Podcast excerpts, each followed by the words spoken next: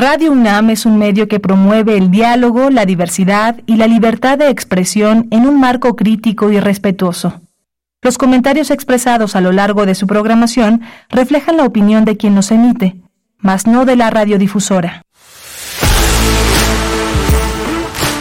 Radio UNAM presenta Prisma R U. Una mirada universitaria sobre los acontecimientos actuales. Prisma R U. Relatamos al mundo.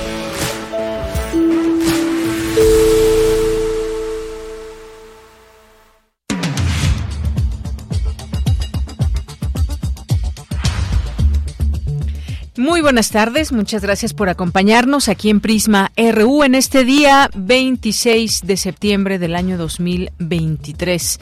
Nueve años de Ayotzinapa, nueve años en que aún no se conoce la verdad de los hechos que se suscitaron. Y hoy, como desde un inicio, desde que se exige esta verdad, pues hay movilización aquí en la Ciudad de México para seguir exigiendo esta verdad. Mucho ha sucedido a lo largo de estos nueve años. Ya estaremos platicando sobre este tema. Vamos a platicar también, recuerden que estamos, pues abrimos este espacio, por supuesto, de Prisma R U para las y los aspirantes que quieren llegar a ser rectora o rector de nuestra universidad. Ayer comenzamos con el doctor Germán Fajardo Dolci, director de la Facultad de, eh, de Medicina. Hoy vamos a continuar estas charlas con la doctora Guadalupe Valencia García. Ella es coordinadora de Humanidades de la UNAM, es doctora en Sociología por nuestra Casa de Estudios, investigadora titular C definitiva en el programa de investigación en Ciencias Sociales y Literatura del Centro de Investigaciones Interdisciplinarias en Ciencias y Humanidades. Nos acercaremos, y es la intención, acercarnos a su proyecto, acercarnos a cómo ven nuestra universidad, los retos que pueda haber y que deban enfrentar desde, desde dentro de ella y cómo se perfila, cómo se proyecta hacia afuera. Así que vamos hoy a platicar con la doctora Guadalupe Valencia como parte de esta Eh, intención que tenemos de eh, conocer un poco más de, del proyecto que tienen las y los aspirantes, que pues toda esta información también se encuentra en la página de la Junta de Gobierno. Y vamos a hablar también, vamos a hablar también después con el periodista John Gibler. Él es un periodista independiente, es autor del libro Una historia oral de, de la infamia, los ataques contra los normalistas de Ayotzinapa, y colaborador del proyecto periodístico ¿A dónde van los desaparecidos? Vamos a platicar con él, eh, recordando esta, pues este día, nueve años de Ayotzinapa. Vamos a tener también información en torno a la educación básica y las consecuencias pospandemia. Hay eh, consecuencias derivadas de lo que fue la pandemia. Ahora en la pospandemia, ¿cómo se viven? Sobre todo en la parte de educación básica. Platicaremos con Marlene Romo, socióloga y licenciada en, eh, en Ciencias de la Educación, maestra y doctora en Estudios Latinoamericanos por la UNAM. Hoy es martes y los martes nos acompañan poetas errantes aquí en este espacio. Nos acompaña también, tendremos eh, literatura aquí en este día martes, tendremos cultura, tendremos información nacional e internacional, por supuesto también de nuestra universidad. Es la una de la tarde con siete minutos y desde aquí relatamos al mundo.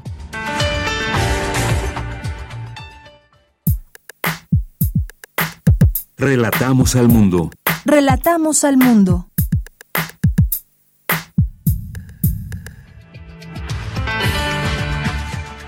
Bien, y en resumen le tenemos en este martes veintiséis en la información universitaria: ante el avance vertiginoso de la inteligencia artificial es indispensable promover su regulación toda vez que empieza a generar más problemas que beneficios, consideró el profesor investigador de la Facultad de Ingeniería Jesús Sabaje Carmona. La tecnología fomenta la creatividad en los infantes, sin embargo, es recomendable permitir el uso moderado y supervisado de dispositivos electrónicos, señaló Carla Alejandra Cervantes, profesora de la Facultad de Psicología. En los temas nacionales, en el noveno aniversario de la desaparición de los normalistas de Ayotzinapa, el presidente Andrés Manuel López Obrador indicó que la prioridad es encontrar a los cuarenta y tres estudiantes. Aseguró que el gobierno publicará el expediente completo del caso. Ya con la información que se tiene, si logramos que nos ayuden los que están detenidos o quienes están en libertad, podemos lograr lo más importante, encontrar a los muchachos. Porque ahora todo parece estar enfocado a culpar al ejército de que no ha dado información, cuando lo que tenemos que tener como prioridad es encontrar a los muchachos. Y la información que ya se tiene y la que podemos obtener en estos tiempos nos pueden conducir a eso. No es culpar por culpar, no es nada más. Fue el Estado y fue el ejército. ¿Y ya? No, vamos a conocer la verdad, lo que sucedió. Yo no voy a mentir, ni vamos a fabricar algo que no sea cierto. Y vamos a actuar con rectitud. Por eso, toda la información transparente. Y me llamó mucho la atención que por qué no la aceptaron, si no les estamos este, cerrando el caso. No es un carpetazo, es un expediente abierto, es un informe de cómo vamos. Y tenemos el compromiso de avanzar hasta conocer la verdad y encontrar a los jóvenes. Bien, pues ahí lo que dice el presidente López Obrador esta mañana. Y anoche, madres y padres de los normalistas se reunieron en Palacio Nacional con autoridades federales. Al salir del encuentro, el abogado, el abogado Vidulfo Rosales habló del informe que les presentó el subsecretario de Derechos Humanos de la Secretaría de Gobernación, Alejandro Encinas. Escuchemos al abogado Vidulfo Rosales. Alejandro Encinas lee una narrativa de dónde estamos en este momento, una narrativa que se acerca más a la verdad histórica que a los eh, nuevos hechos. Ah, hace una narrativa, refiere que los estudiantes iban infiltrados, que se trataba de una disputa entre los bandos del crimen organizado, eh, reduciendo totalmente la responsabilidad al crimen organizado y a un aspecto meramente local, dejando por fuera del ejército. En el informe del secretario de la Defensa Nacional, pues no hay nada. Él no da respuesta, ni el presidente ni él se da respuesta a la información que solicitaron los padres de familia. Bien, en más información, al participar en un foro organizado por el Instituto de Investigaciones Jurídicas de la UNAM, Ángela Buitrago, integrante del Grupo Interdisciplinario de Expertos Independientes, advirtió que a nueve años del caso Ayotzinapa no hay una sentencia condenatoria por la desaparición de los cuarenta y tres normalistas. El presidente Andrés Manuel López Obrador confirmó que la presidenta municipal de Cotija, Michoacán, Yolanda Sánchez Figueroa, quien fue secuestrada el sábado pasado, fue liberada y fue escoltada hasta el municipio que encabeza por elementos de la Guardia Nacional. Marcelo Ebrard solicitó un juicio ante el Tribunal Electoral del Poder Judicial de la Federación para que ordenen a Morena reponer el proceso interno de selección de coordinador nacional de los comités en defensa de la Cuarta Transformación. En los temas internacionales, el ejército de Guatemala desplegó una brigada para proteger a sus pobladores de eventuales amenazas del cártel Jalisco Nueva Generación. Son dos mil soldados que blindarán la frontera con México. Un análisis realizado por la Comisión Europea en España, Polonia y Eslovaquia mostró que la red X, antes llamada Twitter, tiene la mayor proporción de desinformación de las redes sociales. El estudio piloto se realizó durante tres meses. Hoy en la UNAM, ¿qué hacer, qué escuchar y a dónde ir? Hoy no te puedes perder una emisión más de la serie radiofónica En Recuerdo de Raquel. Selección de programas de la serie Museos en el Aire de Raquel Tibol. El programa de hoy se titula Visita al Museo de Francisco Toledo. La serie completa de Museos en el Aire puede consultarse en el sitio oficial radio podcast punto unam punto m x. Sintoniza todos los martes y jueves, en punto de las diecisiete horas, la frecuencia universitaria de Radio UNAM, noventa y seis punto uno de F M. En el marco del Seminario Permanente de las Ciencias Sociales, Reflexiones del Mundo Contemporáneo, Reconstrucción del Tejido Social y Cultura de Paz, se llevará a cabo la conferencia magistral Paz, Justicia e Instituciones Sólidas, que contará con la ponencia de la doctora Mónica González Contró, directora del Instituto de Investigaciones Jurídicas de la UNAM. Conéctate hoy, en punto de las diecisiete treinta horas, a través de las redes sociales del Consejo Académico del Área de las Ciencias Sociales de la UNAM. La Sala Julián Carrillo de Radio UNAM te invita a la función de la puesta en escena Moira, obra inspirada en las tres brujas mitológicas griegas, conocidas como las parcas, que controlaban el metafórico hilo de la vida de cada ser humano, desde el nacimiento hasta la muerte y aún después en el Hades. Asiste a la función que se llevará a cabo hoy, en punto de las veinte horas, en la Sala Julián Carrillo de Radio UNAM. La entrada es libre y el aforo limitado.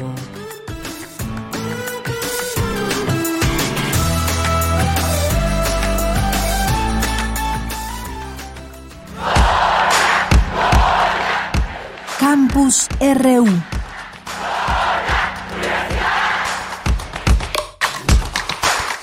Una de la tarde con catorce minutos y entramos a nuestro campus universitario hoy. A nueve años del caso Ayotzinapa, las familias de los normalistas desconocen parte de las investigaciones que se realizan. Cuéntanos, Cindy Pérez Ramírez nos tiene esta información. Cindy, buenas tardes. ¿Qué tal, Deyanira? Es un gusto saludarte. Muy buenas tardes. Durante el foro organizado por el Instituto de Investigaciones Jurídicas de la UNAM a nueve años del caso Ayotzinapa, que sigue elementos para avanzar hacia la justicia, la verdad y la reparación, Ángela Buitrago, ex integrante del Grupo Interdisciplinario de Expertos Independientes, G I E I, señaló que es evidente que cuando se llega a instancias militares hay un mecanismo que detiene de inmediato los avances de la investigación que podrían llevar a conocer el paradero de los estudiantes normalistas de Ayotzinapa. El tema más grave es que cuando llegamos a un elemento de clarificación que se tiene y se posee por las instituciones del Estado, como es SEDENA, como es el CISEN, como es Marina, ahí inmediatamente hay un pare absoluto. Así que para avanzar hay que efectivamente generar esta revisión y esta exigibilidad. No es una benevolencia. Es una obligación de que todos estos documentos producidos por el Centro Regional de Fusión de Inteligencia, producidos por SEDENA en un seguimiento permanente, tengan que ser conocidos por la sociedad mexicana. Por su parte, el abogado de las familias, Vidulfo Rosales, hizo un recuento sobre lo que ha ocurrido durante estos nueve años en la búsqueda de los jóvenes y destacó que aun cuando el presidente de México ha hecho un llamado a que quienes tengan información se acerquen a proporcionarla a cambio de inmunidad, será difícil que apele a nuevos informantes. Y hay una lista amplia de, de informantes que inició desde dos mil dieciocho, cuando él hizo los llamamientos. No, ahorita esa, esa, esa lista de testigos se ha agotado. La información fundamental y esencial que nosotros consideramos puede ayudar a dar con el paradero, es la que estamos solicitando, es la que el, el G I E I trae en su informe. Lo que nosotros estamos pidiendo hoy no es un tema de política, no es un tema de que querramos medrar nosotros eh, la imagen del ejército, que traigamos una agenda oculta, eh, este, que gastemos así, que querramos nosotros manipular a los padres de familia. En este evento también estuvo Carlos Beristain, también exintegrante del Grupo G I E I, quien dijo que es responsabilidad del Estado dar respuesta efectiva a lo que las víctimas piden. Dijo, si la información que sabemos es relevante y que existe no se da, lo que vamos a tener es un impacto en la integridad psicológica de los familiares. Nosotros la primera cosa que hicimos cuando vinimos al país, después de reunirnos con, con las autoridades, la siguiente cosa fue ir a Ayotzinapa, reunirnos con las familias, estar allí con ellas, escucharlas, responder a sus dudas, a sus cuestionamientos, con honestidad, sin decir que vamos a hacer lo que no vamos a hacer, poniéndonos al lado de la gente. Y creo que eso es muy importante para los peritos, para los forenses, para los fiscales, para quien interviene desde su trabajo, distintos trabajos que tienen que tener la independencia técnica, tienen que tener la capacidad técnica, pero también tienen que tener esa claridad. Creo que me parece que es muy importante, ¿no? Sin eso no hubiéramos descubierto muchas cosas y sin eso estuvimos a punto de irnos del país, si no fuera por la relación con las familias, Nos, nos hubiéramos ido. En su participación, Karina Azolavere del Instituto de Investigaciones Jurídicas se refirió a la impunidad que ha asignado el caso de la desaparición forzada. en estos nueve años lo que se ha visto es una secuencia de avances y retrocesos. Si algo aprendimos es que hay dos actores que operan como barrera, y esta es la Fiscalía, la Procuración de Justicia, que no actúa por sí sola, y las Fuerzas Armadas y de Seguridad que hay, y, y la negación, incluso hasta diría la indisciplina con el comandante en jefe de las Fuerzas Armadas, si uno puede pensar. Deyanira, cabe señalar que luego de que el presidente Andrés Manuel López Obrador reveló las cartas en las que se instruyó a la Secretaría de la Defensa procesar a los militares implicados en el caso, Vidulfo Rosales, abogado de la familia de los cuarenta y tres, aclaró que los elementos están siendo procesados por su presunta vinculación con el cartel Guerreros Unidos y no precisamente por la desaparición de los jóvenes. Este es mi reporte. Bien, Cindy, muchas gracias y buenas tardes. Muy buenas tardes. Pues hay un reporte amplio de lo que ha sucedido, las distintas voces de quienes tienen, de quienes tienen algo que decir respecto a esta investigación, que han estado involucrados en este en este tema. Retomaremos más adelante el caso Ayotzinapa. Por lo pronto nos vamos ahora con mi compañera Virginia Sánchez. Se inaugura el primer foro de discusión sobre cáncer Incan Estunam. Cuéntanos, eh, Vicky, muy buenas tardes. Hola, ¿qué tal, Deya? Muy buenas tardes a ti y al auditorio de Prisma R U. Hay un gran, gran problema de salud a nivel nacional y mundial. La pandemia, por ejemplo, nos evidenció nuestra debilidad que tiene que ver con la mala alimentación, la falta de ejercicio. Por ello, la importancia de ampliar la visión de los hábitos a cambiar para tener una mejor salud. Así lo señaló Agustín Lascano Bravo, secretario de carrera académica del S T U N A M, en representación del secretario general Carlos Hugo Morales Morales, durante la inauguración del primer foro de discusión sobre cáncer que organiza en conjunto el Instituto Nacional de Cancerología y el Sindicato de Trabajadores de la Universidad Nacional Autónoma de México. Por su parte, Julio César Domínguez Galván, de Radio S T U N A M, detalló que de acuerdo a la Organización Mundial de la Salud, se estima que más de veinte millones de nuevos casos de cáncer se presentaron en los últimos años y la carga de esta enfermedad aumentará aproximadamente en un sesenta por ciento durante las próximas décadas, lo que afectará aún más a los sistemas de salud público y privado. Por ello, la importancia de este primer foro. Escuchemos a Julio César Domínguez. Este esfuerzo que estamos haciendo no es únicamente para los trabajadores y trabajadoras administrativos de la Universidad Nacional, es para toda la comunidad, y yo sería incluso un poquito más ambicioso, para la población civil. De verdad que cualquier persona que tenga la posibilidad de ver todas estas ponencias, estas, de estas cuatro mesas que se van a presentar durante el desarrollo de este foro, tiene la oportunidad de adquirir una información invaluable, pero lo decían un poco en el foro de enfermedades crónico-degenerativas que llevamos a cabo en la Facultad de Ciencias. Podemos tener toda la información, pero si no tomamos decisiones, pues qué bueno que tengamos la información, pero no nos va a ayudar mucho. Eh, ojalá que lo que nos digan las expertas, los expertos, nos ayude y nos anime, mejor dicho, a tomar decisiones ya. A mí me parece que estas decisiones son impostergables, ya no podemos esperar, ya no lo podemos dejar para después, porque efectivamente el costo en términos emocionales, físicos y económicos de estas enfermedades es verdaderamente altísimo. Tenemos que cambiar nuestra cultura sí o sí, porque no nos queda de otra. En tanto, Rosa María Álvarez Gómez, del Instituto Nacional de Cancerología, quien dio inicio a la primera mesa sobre cáncer hereditario, y después de exponer cómo está constituido nuestro cuerpo, donde hay células las cuales funcionan, dijo, debido a instrucciones que da nuestro código conocido como D N A, organizado de distintos niveles, detalló lo que es el cáncer, que explicó con un acribelasco para comparar al cáncer con una guerra civil. Escuchemos lo que dijo. En el cuerpo, pues todos tenemos células que están siguiendo diferentes eh, reglas. Cuándo hay que gastar energía, cómo hay que gastarla, cuándo hay que morir, cuándo hay que hacer hijitas o hijitos. Pero ¿qué pasa cuando una de las células dice, mm, no me parecen tus reglas, estoy harto y yo quiero hacer mis propias reglas? Y entonces esa célula empieza con una rebeldía y entonces ya no quiere pues gastar la energía como se debe gastar, gastar el oxígeno como se debe de gastar, comunicarse con sus compañeras células como se debería de comunicar. Y entonces esa célula rebelde en un momento se va a reproducir, se va a dividir y va a tener células hijas y van a heredar esa rebeldía. Y entonces van a ser ya no dos, sino cuatro, dieciséis, treinta y dos, sesenta y cuatro, hasta que claramente podemos ya ubicar a miles de ellas, a millones de ellas, y conforman una masa que llamamos un tumor. Entonces, las células tumorales en un inicio fueron células de nuestro propio cuerpo que dejaron de seguir las reglas del buen comportamiento. Y después, dice, nuestro cuerpo es incapaz de decir cómo eliminarlas por el sistema inmune. de tal manera que el cáncer es consecuencia de alteraciones genéticas y epigenéticas. Sería pues es algo de lo que se aborda en este primer foro sobre cáncer que organiza el Instituto Nacional de Cancerología, el UNAM. Es la información. Vicky, muchas gracias y muy buenas tardes. Buenas tardes. Continuamos. Tu opinión es muy importante. Escríbenos al correo electrónico prisma punto radio unam arroba gmail punto com. Como parte de estas charlas que tendremos con aspirantes a la rectoría, bueno, hoy nos acompaña y nos da mucho gusto darle la bienvenida aquí en este espacio de Prisma R U de Radio UNAM a la doctora Guadalupe Valencia García.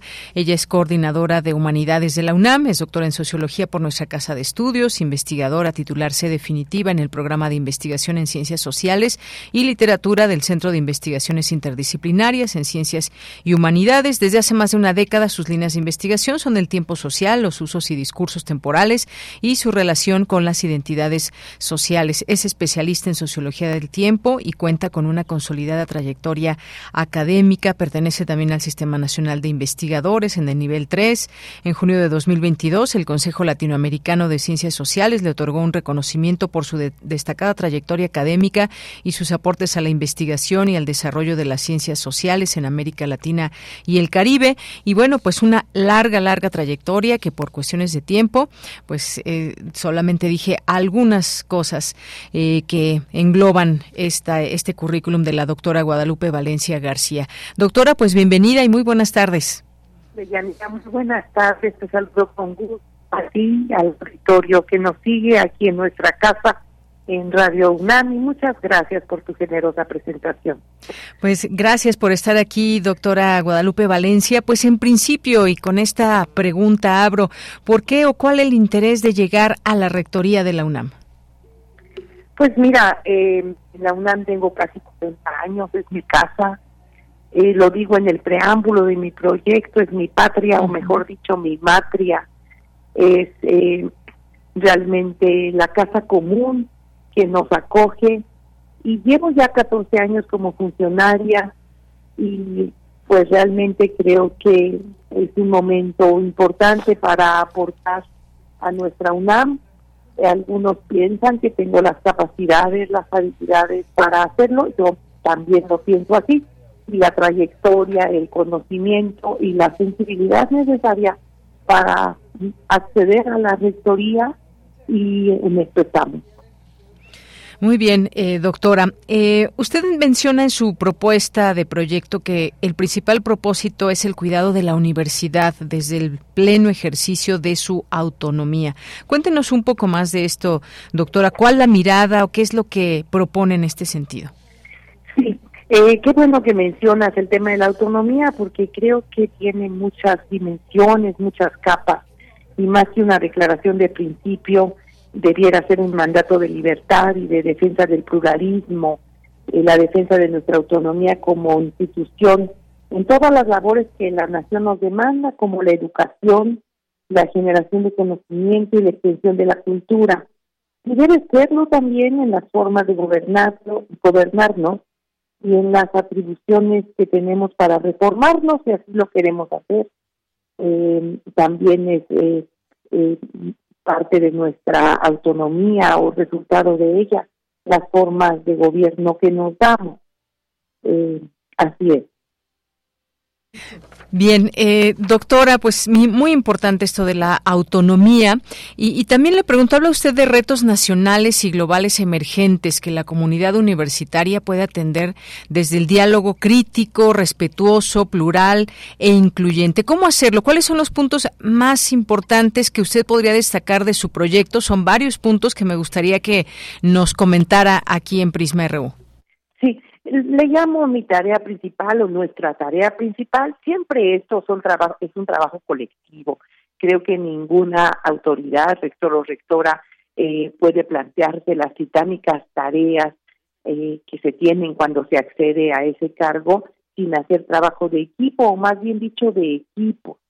En círculos concéntricos son varios equipos a lo largo y ancho de nuestros campi los que nos permitirán Eh, salir airosos.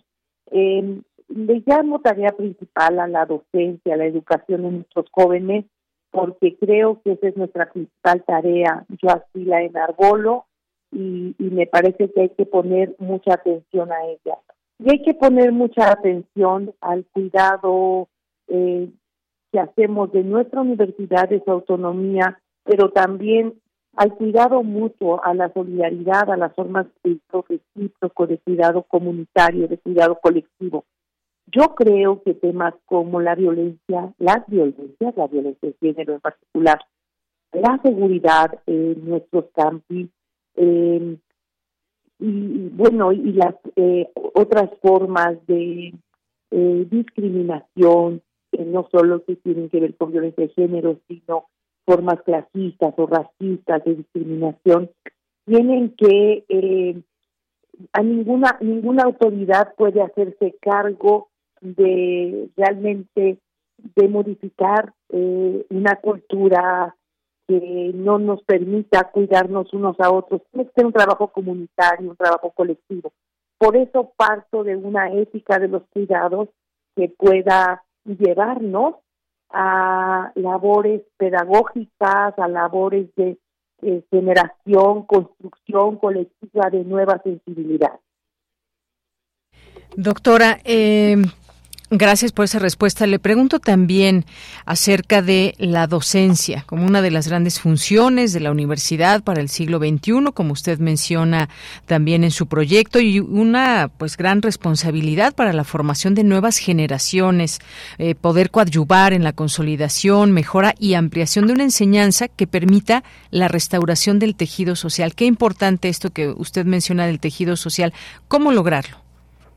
Bueno, Eh, por una parte, creo que hay dos, dos dimensiones, dos temas. Uno es la ampliación de la matrícula, eh, a la que te, creo que la mencionaste, es de Deyanira. La UNAM creo que no se puede hacer cargo de la incorporación de doscientos mil alumnos o más uh-huh. cada año, pero tendríamos otros mecanismos para ampliar la matrícula, echando mano de la educación híbrida a distancia, eh, en línea, eh, todas las formas eh, que nos permiten la tecnología que hoy tenemos, también eh, pudiendo hacer alianza con algunos gobiernos para abrir escuelas públicas incorporadas bajo el diseño y supervisión de la UNAM, pero no con los recursos de la UNAM ni, ni con la operación de la UNAM. Habría, habría que estudiar formas posibles de la ampliación. Y en otro sentido, eh, la labor, eh, las labores pedagógicas que van desde la media superior, incluso desde la iniciación universitaria, en donde la tenemos, estamos hablando de adolescentes, hasta el posgrado, creo que merece revisarse.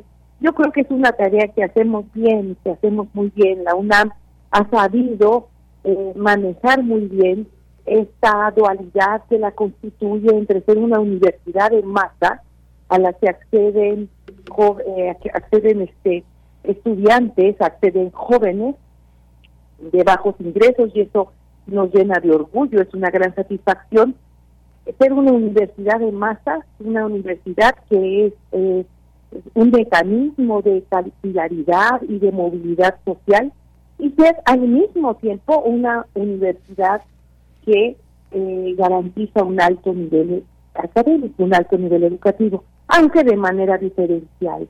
Hay que estudiar en cada nivel qué es lo que hace falta, y hay que renovar métodos de enseñanza, eh, formas de aprendizaje. Tal vez en la media superior hay que hacer ejercicios de pedagógicos de mayor dinamicidad. Hay que entrarle también al tema de la inteligencia artificial en cada uno de los niveles uh-huh. y ver cómo nos podemos aliar con ella. En fin, creo que hay muchos temas que estudiar y muchas cosas por hacer, uh-huh. pero insisto, será de manera diferencial para cada una de las eh, diferentes problemáticas pedagógicas y didácticas que se plantean en los diferentes niveles. Muy bien. Eh, estamos platicando con la doctora Guadalupe Valencia García, una de las aspirantes a la rectoría de la UNAM.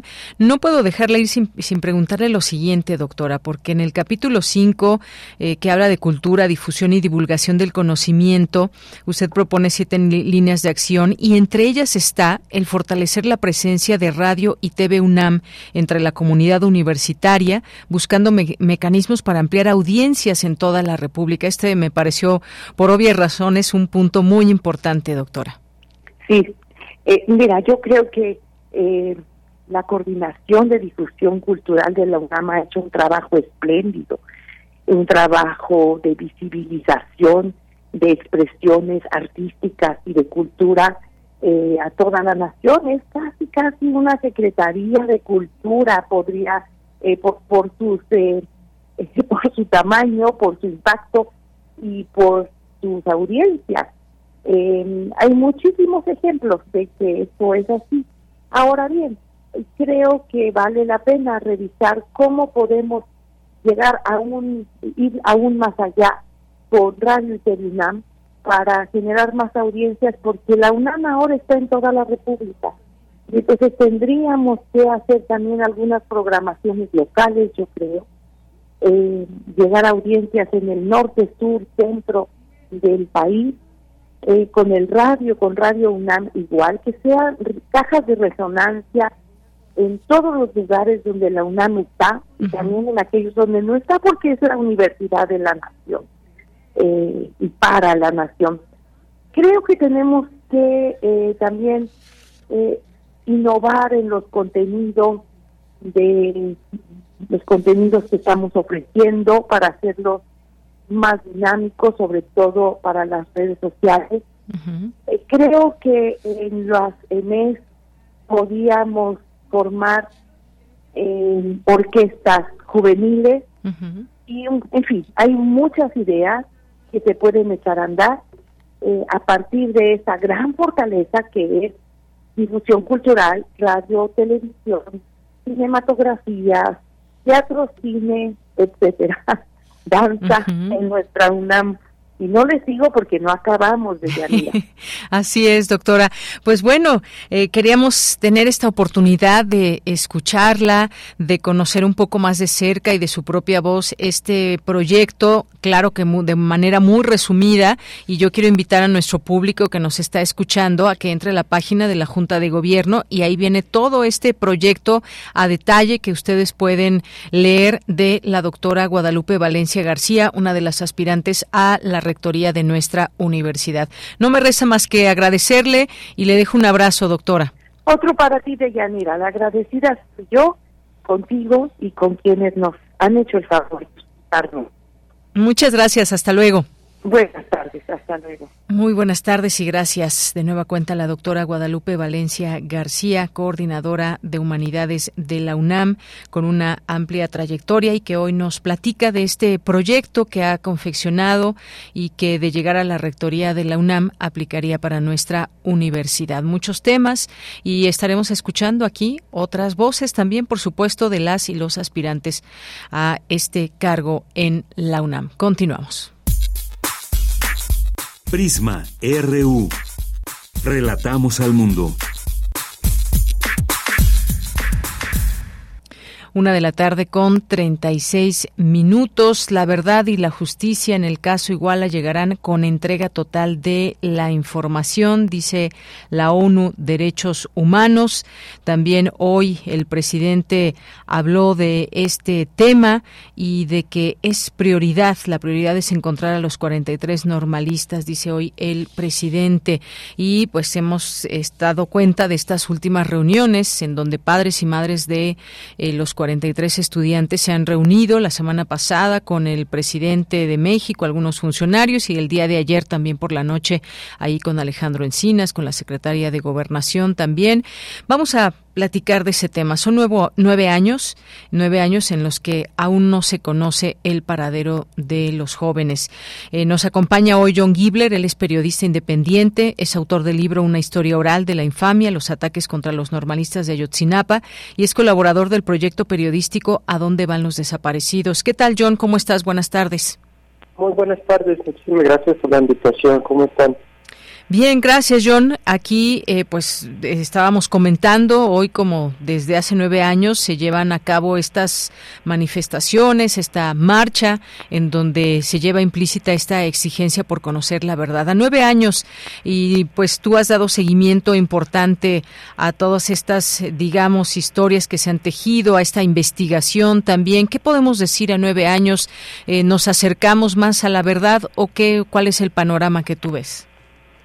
Creo que justo hoy en día, cumpliendo nueve años, eh, la reflexión de que las familias se siguen topando con un Estado que les miente, que les ocultan cosas, eh, que les entregan pruebas falsas, información falsa, sin ninguna preparación psicológica, eh, y como si fuera la verdad.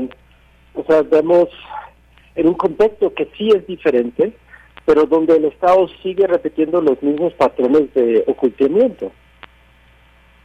Y en este sentido, eh, pues se ha hablado y en específico sobre unas conversaciones, eh, esto daba cuenta el grupo de expertos independientes, el G I E I, donde pues hablaron de esto en su momento, decir que pues se les han hecho llegar muchos documentos, que hay voluntad, sin embargo, señalaron específicamente algunas conversaciones. En este sentido parece que es ahí donde hay un atorón, sin embargo el presidente ha señalado que ha pedido incluso y que va a subir en la página del gobierno todas es, todo este expediente con estas conversaciones. ¿Qué decir ante todo ello? ¿Qué es lo que falta? ¿Qué es lo que se está, dónde nos estamos atorando, digamos, en esta investigación? Pues primero creo que hay mucha, hay mucha confusión porque uh-huh. el caso es tan demasiado complejo. Y, y, y luego pienso que hay personas eh, oficiales que se aprovechan de eso y, y dicen cosas que no son ciertas y promueven la desinformación. Para aclarar rápidamente, el tema de las conversaciones. Eh, Estados Unidos realizó una investigación en el dos mil catorce sobre el narcotráfico de Iguala Guerrero a Chicago, Illinois, en Estados Unidos. Y como parte de esa investigación, ah, con una orden de juez, intervinieron Eh, teléfonos BlackBerry de la organización criminal Guerreros Unidos y interceptaron mensajes, no son grabaciones, son mensajes uh-huh. de texto enviados por BlackBerry entre este, miembros de este grupo. Y ese es el documento que la fiscal especializado, bueno, primero eh, el gobierno de Peña Nieto pidió a solicitud del G I E I uh-huh. eh, esos, esas, esos mensajes. El gobierno de Estados Unidos mandó los mensajes de esa noche y los días posteriores solamente. Lo que hizo años después eh, el fiscal especial del caso, eh, antes de renunciar el año pasado, eh, fue solicitar todos los mensajes porque argumentó ante los fiscales de Estados Unidos que era muy importante para investigar el contexto de crimen organizado en que se dio la desaparición forzada masiva de los, de los eh, estudiantes. Entonces, por eso sí les llegó y empezaron a integrar un análisis de todos esos mensajes, que son los famosos ahora veintitrés mil, ¿no?, mensajes que el New York Times mencionó. Eh, eso es todo un tema. Luego hay otras conversaciones que parece que sí, ahora sí hablamos de grabaciones interceptadas eh, de manera, al parecer, ilegal por el ejército entre miembros de Guerreros Unidos durante la noche de los ataques a los estudiantes y los días posteriores. Y eso, eh, el G I E I, eh, el año pasado, logró encontrar documentos militares que mencionan eh, esas grabaciones. De hecho, Alejandro Encinas, a petición del presidente el año pasado, publicó dos páginas solamente, dos páginas de esas grabaciones, de las transcripciones, eh, hace, hace ya tiempo. Pero entonces el G I E I buscando, bueno, si hay dos páginas, deberá haber más, ¿no? Lo que queremos ver es la totalidad de la documentación. Entonces ellos tienen muchos ya folios, documentos oficiales del ejército, eh, de un centro regional de fusión de inteligencia, eh, y están buscando el registro completo. Entonces tienen muchos documentos, se hace cuenta que tienen el documento uno, y luego el doce, y luego el ochenta y tres, y luego el ciento doce. Entonces, lo que han pedido al ejército es entréganos todos. Si hay uno a doce, sabemos de que entonces hay dos a once y necesitamos esos documentos. Y esos son los documentos que están pidiendo las familias. Uh-huh. Esos son los documentos y ha habido, digamos, eh, respuesta ante ello, y sin embargo, pues ahí es justamente donde se tiene que eh, esclarecer todo esto. Ya van nueve años de esta desaparición de los jóvenes. Eh, Se habla de que se tiene que conocer la verdad de lo que sucedió. El presidente dice que la Secretaría de la Defensa Nacional ha entregado toda la información con la que se cuenta. Eh, dice que le ha extrañado que los padres de los normalistas y sus asesores legales no aceptaran el informe, es decir, la carta que les remitió ayer en una en, en una reunión, que le llama la atención, dice el presidente, ¿por qué no la aceptaron si...? O está, no están cerrando el caso, no es un carpetazo, es un expediente abierto y que se tiene el compromiso. Eh, desde un inicio vimos que el presidente dio su palabra, comprometió su palabra en todo ello. Eh, hubo acercamientos al inicio donde incluso pues se le dio ese voto de confianza por parte de padres y madres de los normalistas y su defensa. Hoy parece ser que estamos en otro momento de esa, digamos, de esa de esa investigación, y es exactamente lo que tú nos dices, dónde está el meollo del asunto. Eh, Hoy, pues no solamente es seguir en esta exigencia, sino también hay un, digamos, hubo una movilización civil en su momento que la sigue habiendo, eh, John, importante, porque esta es una situación que trascendió no solamente en nuestro país, sino en el mundo, y que, pues, mucha, pese a toda esa observación que hubo, se dio una verdad histórica que no fue la real y se sigue en esta, en esta espera. Muy, un caso muy complejo, si pudiéramos pensar que pues cuánto tiempo más faltaría, pues no podemos aventurar en tiempos, pero ha sido mucho tiempo. ¿Cuánto más podrá esperar este este caso?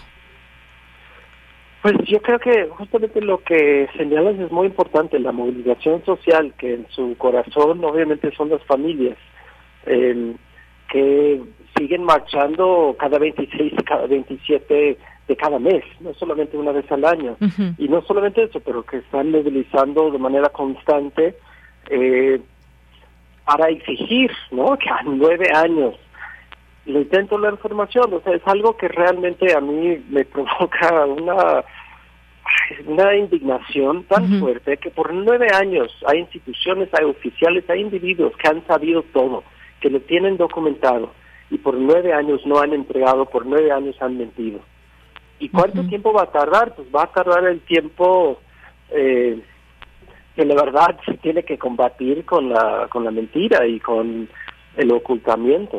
O sea, uh-huh. pueden ocultar, pero nunca, nunca van a lograr ocultar todo. Uh-huh. Y, y ya sabemos tanto del caso, es de los casos más documentados, yo creo que en la historia reciente. Uh-huh. Eh, hay mucha información, hay mucha verdad, uh-huh. pero todavía falta. Todavía falta, y esa es la pregunta. ¿Alguna vez se conocerá todos los elementos que nos lleven a dar con seguridad lo que sucedió aquel entonces? Hemos escuchado, pues, a, incluso pues, a uno de los sobrevivientes, uno de los estudiantes, hoy diputado por eh, Morena, que ha, com- ha comentado desde un inicio. Él estuvo ahí, incluso, pues, muy difícil era identificar a las personas. Se manejó todo esto con mucha discrecionalidad, pero sobre todo también había, fue un, la por eso la noche de Iguala fue, pues, eh, justamente esta oscuridad le tapó el rostro a estas personas eh, que, pues, llevaron a cabo estos tiroteos, y en donde, pues, estaban tratando de escapar por una parte, pero también pedir ayuda, de llegar a un hospital para uno de los compañeros que estaba herido, un montón de cosas, y que, como él mismo lo ha dicho, que estuvo ahí en los hechos, ha habido mucha confusión eh, en, en estos hechos, y para unir todas estas piezas, pues, se requiere, en principio, se requería mucha, mucha voluntad. Eh, no sabemos exactamente por qué esa finalidad de proteger a elementos del ejército, cuando en un primer momento pues se quiso negar toda esta versión de que pudo haber participado el ejército. Sin embargo, investigaciones fueron llevando hacia allá, y hoy que ya se sabe y que se puede hablar con toda apertura de eso, eh, y me refiero que pues desde el propio gobierno actual se habla de estas personas que incluso han pisado la cárcel, eh, pero todavía todavía faltan piezas, John, y en ese camino se está, y no sabemos cuánto tiempo. Creo que señalas también algo muy importante, es que sí hubo mucha confusión, mucho uh-huh. caos, mucho terror uh-huh. esa noche, pero también había mucha claridad desde el inicio, que fueron policías. O sea, mm. todo ese... Y un monitoreo, ¿no?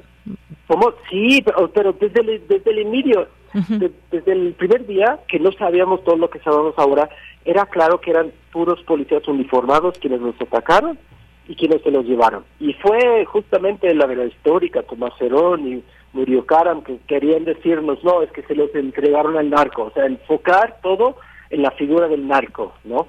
El gran maldad, ¿no? El narco que hizo todo. Sí fueron narcos, uh-huh, pero uh-huh. la razón por la cual están mintiendo por nueve años es porque la documentación, la investigación del caso de Ayotzinapa nos revela que el del narco y el Estado están fusionados. No, no se puede hablar de un cártel sin hablar de la policía y el ejército. O sea, lo que nos mostró el caso de Ayotzinapa es que no fueron unos cuantos policías y soldados corruptos, fueron todas las todos los cuerpos de seguridad presentes en ese territorio, policías municipales, estatales, ministeriales, federales, soldados, y luego toda la estructura, toda la estructura del Estado para encubrir y para mentir y para protegerlos. Eso es lo que no se puede contar, que el Estado trafica en heroína uh-huh. a nivel internacional y prefiere desaparecer masivamente a estudiantes y mentir y torturar a sus familias que revelar su propia naturaleza. Así es. Bueno, pues hay varios elementos que dan cuenta de todo ello. Hay estos, digamos, declaraciones por parte del presidente. Hoy en día hay estas declaraciones también de la defensa, de los propios padres. Eh, se habla de una grabación, dice el presidente. Nosotros llegamos en dos mil dieciocho, esto sucedió en dos mil catorce. Eh, ya se había fabricado una verdad histórica.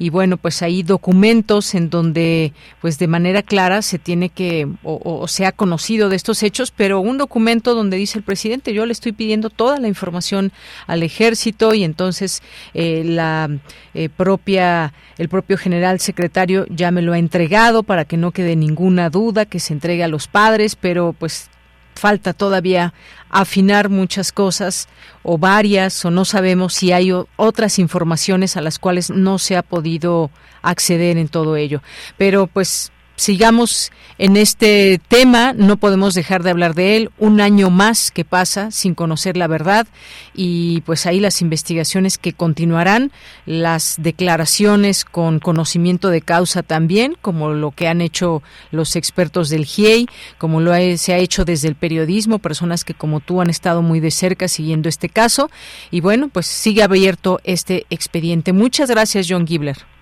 No, muchísimas gracias a ustedes. Hasta luego. Hasta luego. Muy buenas tardes, gracias a John Gibler, periodista independiente y quien es colaborador del proyecto periodístico ¿A dónde van los desaparecidos? Una de la tarde con cincuenta minutos, continuamos. Queremos escuchar tu voz. Síguenos en nuestras redes sociales. En Facebook como Prisma R U y en Twitter como arroba Prisma R U.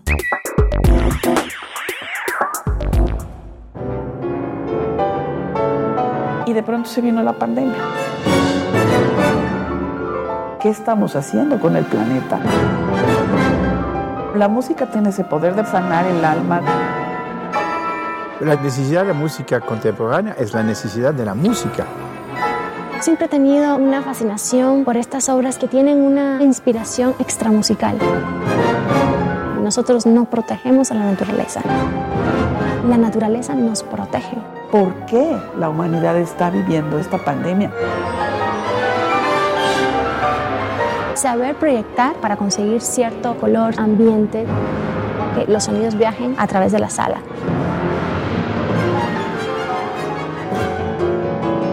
Cuando uno está en silencio es cuando puede apreciar lo que está sonando. El poder del sonido. Bien, pues esto que escuchamos es el tráiler de este documental Fractalis, y queremos dejarles esta invitación al tiempo de platicarles qué es Fractalis, y pues para ello ya nos acompaña la productora Frida Saldívar, para que, bueno, pues además productora de este de este documental y, bueno, compañera aquí en Radio UNAM. ¿Cómo estás, Frida? Bienvenida, buenas tardes.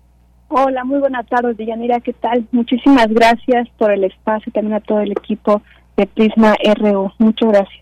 Pues un gusto escucharte por aquí y para que nos platiques como parte de esta eh, pues de este Festival de Cultura UNAM. El próximo miércoles cuatro de octubre a las cuatro treinta horas se va a presentar en la Sala Julio Bracho Fractalis. Cuéntanos, por favor, eh, qué es Fractalis, eh, pues sobre todo ya eh, yo me adelanté a ver eh, este este documental. Me parece pues una gran reflexión en muchos sentidos. Pero cuéntanos, Frida. Muchísimas gracias.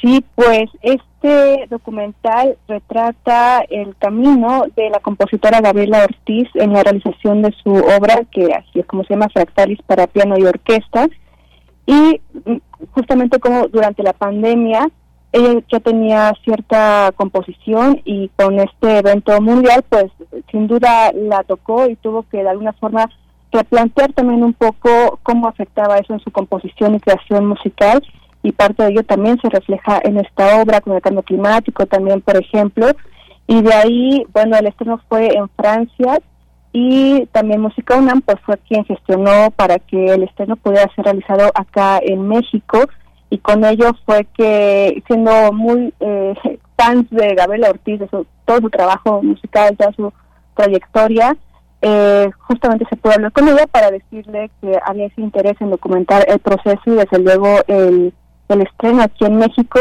y también que justamente pues hace este llamado a donde músicas, compositoras que están en la música y también intérpretes puedan seguir este camino, y es así que también pues está la pianista Ana Gabriela Fernández, quien es la intérprete solista de esta pieza aquí en México, y entonces todo fue generarnos ahí en un círculo muy interesante donde veíamos que también que, bueno, Música UNAM invitó a este director, a Ronald Shulman, para poder dirigir la obra aquí en el país, y que él le ha estrenado también a Gabriela Ortiz varias de sus piezas, y justamente en la de Nezahualcóyotl con su obra Candela. Entonces veíamos que esto venía ya generando pues justamente un fractal también, ¿no? Uh-huh. en, en esta cuestión de sus carreras, y que, bueno, con la obra pues se culminaba ahí también un ciclo interesante. Claro, pues sí, es eh, sin duda inspirador este proyecto, este proceso, y de pronto, pues viendo el documental, Frida, eh, uno se pregunta qué relación tiene la música, por ejemplo, con la naturaleza, eh, con el cambio climático, el papel de la mujer, eh, por ejemplo, también en la música contemporánea. En fin, yo decía y entré diciendo esto, que era una reflexión, porque también nos lleva a todo esto, a qué hay a nuestro alrededor y cómo vemos la naturaleza. eh, Cuéntanos un poco sobre esta parte también que nos que nos puede que nos muestra el documental. Claro, eh, justamente eh, en cuestiones filosóficas está este uh-huh. concepto del eterno retorno, ¿no? Y que podemos decirlo que también es como un fractal, y en ese sentido pues vemos que este patrón que se repite constantemente está prácticamente a donde voltemos en el espacio y en el tiempo incluso. Y bueno, de esta forma en la música es lo que le ayudó de forma creativa a la compositora Gabriela Ortiz a plantear estos estas preguntas que a ella como a la humanidad creo que actualmente le surgen, estas inquietudes del cambio climático, también las mujeres en la música y cómo ello se puede eh, pues o sea ser parte fundamental para la creación.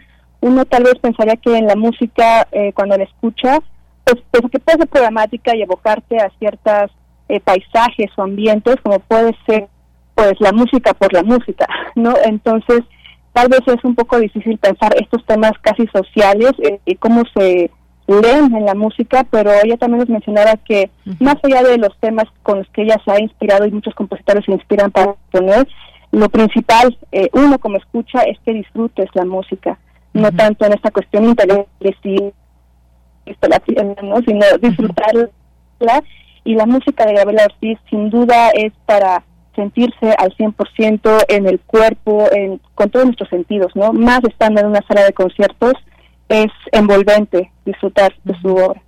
Claro que se disfruta, se aprende, se, se goza, digamos, de esta de este proceso también con estas entrevistas que podemos ver, qué es lo que dicen cada uno de las de las personas que tienen algo que decir y que aportar respecto a esta obra musical, que además hay que decirlo, Frida, eh, nace a partir de la pandemia este este proyecto y bueno, pues interactúa con este espacio que nos muestra y que nos permite también la sala de conciertos Nezahualcóyotl, que además ahí también se hace referencia a esta grandiosa sala por su acústica, por ser una de las mejores en nuestro país y no solamente en el país sino en el mundo, por ahí dice uno de los músicos también. Así que pues no se diga más y queremos dejar esta invitación, ya que nos has hecho pues eh, un poco este recuento de lo que ha sido y, y, y este esto que mencionaba, a partir de la pandemia que nacieron también muchas cosas importantes más allá de la tragedia que fue en el mundo, una pandemia con las características que vivimos. Sí, sin duda, eh, la cultura en cuestiones de poder disfrutarla de forma presencial eh, y gestionar proyectos nuevos también, pues se vio eh, afectada, pero sin duda de forma creativa en cada uno de los musistas y demás personas que uh-huh. están involucradas en la gestión cultural, eh, pues les replanteó una forma, ¿no?, de hacer nuevas nuevos proyectos, nuevas formas de hacerlos también, y de alguna forma en el pensamiento, ¿no?, para poder seguir creando, y creo que este documental refleja eso, no solamente uh-huh. desde la obra de Gabriela Ortiz, sino desde todas las involucradas. Uh-huh.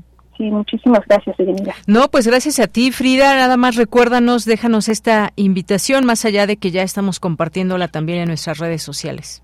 Muchísimas gracias, pues están todas las personas invitadas a que vayan, es entrada libre, uh-huh. a este estreno de Fractalis para piano y orquesta, este documental que se estrena en la Sala Julio Bracho el próximo miércoles cuatro de octubre a las cuatro treinta eh, horas, o sea, a las cuatro treinta de la tarde, uh-huh. ahí en el Centro Cultural Universitario.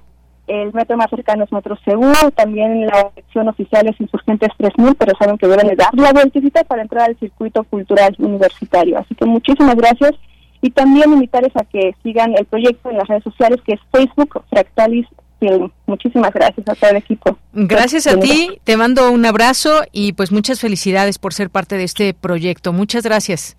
Gracias, hasta la próxima. Hasta luego, muy buenas tardes. Gracias a eh, Frida Saldívar, productora aquí en Radio UNAM y también de Fractalis. Vamos a hacer un corte. Bueno, ya la invitación les decía en nuestras redes sociales. Tenemos que ir a hacer un corte porque ya son las dos de la tarde y regresamos a la segunda hora de Prisma R U. Relatamos al mundo. Relatamos al mundo.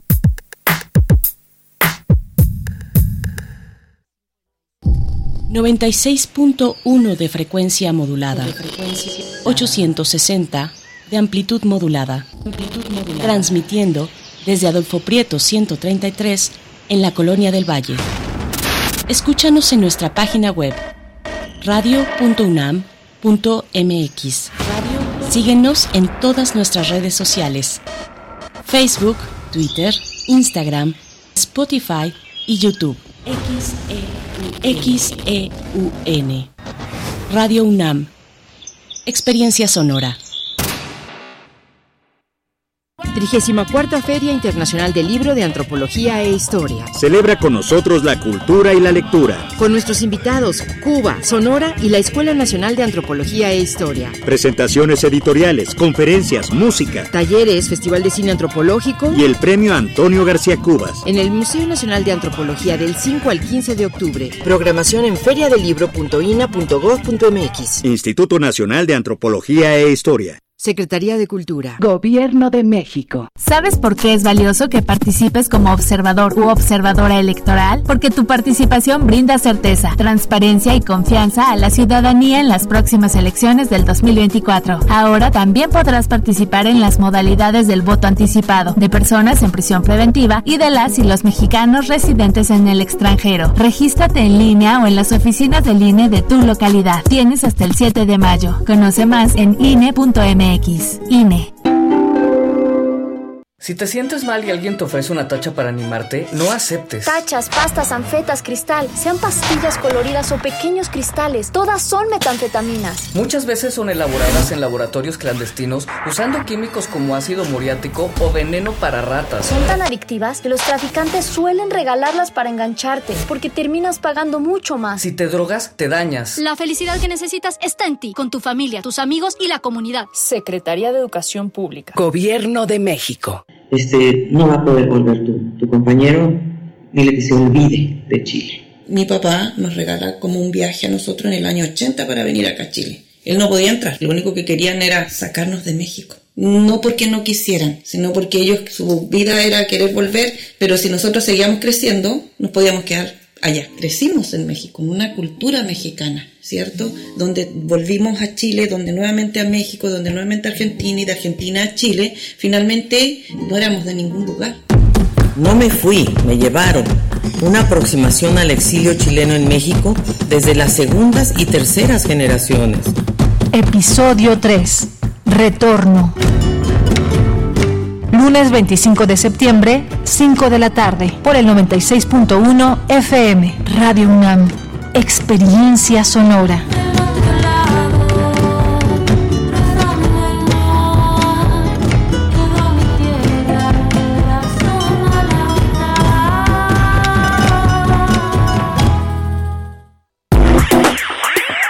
Queremos escuchar tu voz. Síguenos en nuestras redes sociales. En Facebook como Prisma R U y en Twitter como arroba Prisma R U.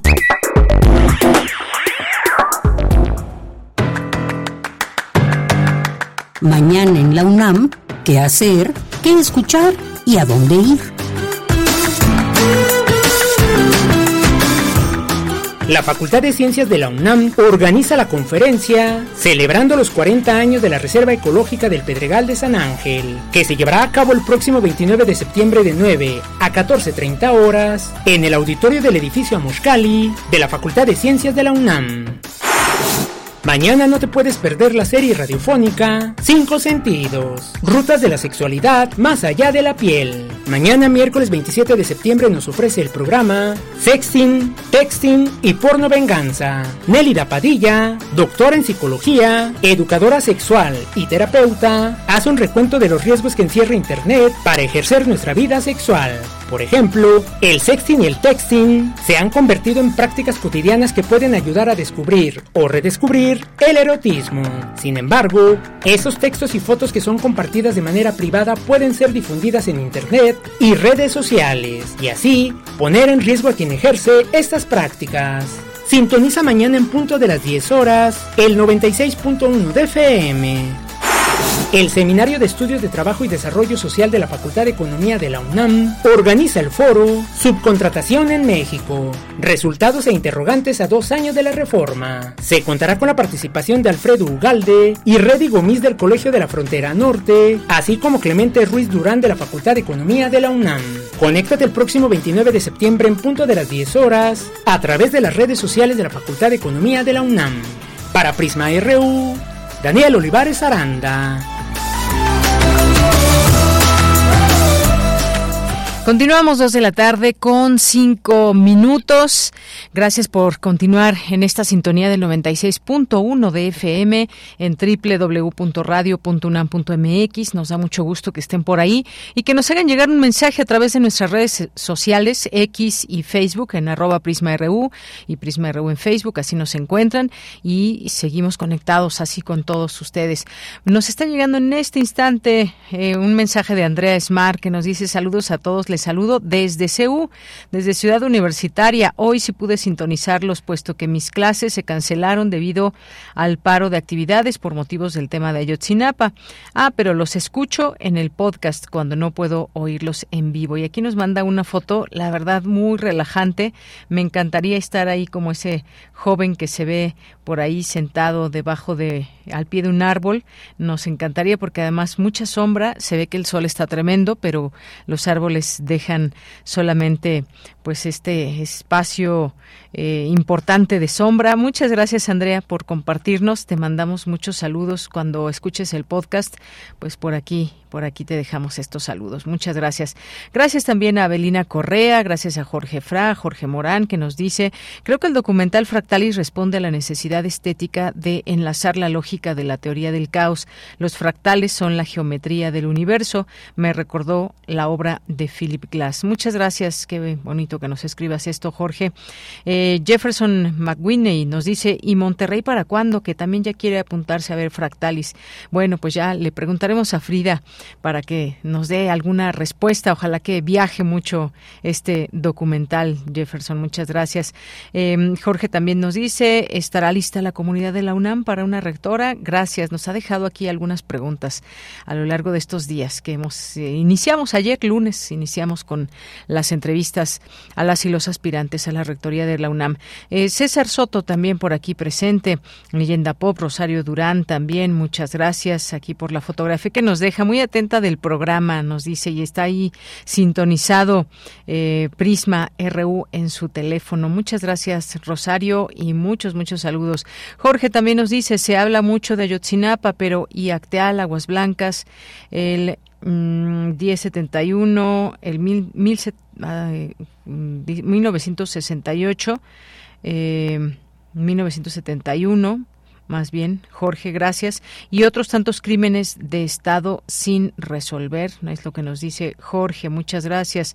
Eh, también mandamos saludos al Instituto de Investigaciones Estéticas, a todas las personas que por allá trabajan y que, bueno, pues aquí presente también en nuestras redes sociales. Lorenzo Sánchez nos dice, vivos se los llevaron, vivos los queremos, porque el presidente insiste en defender al ejército, ellos son uno de los responsables de esa infamia. Un abrazo.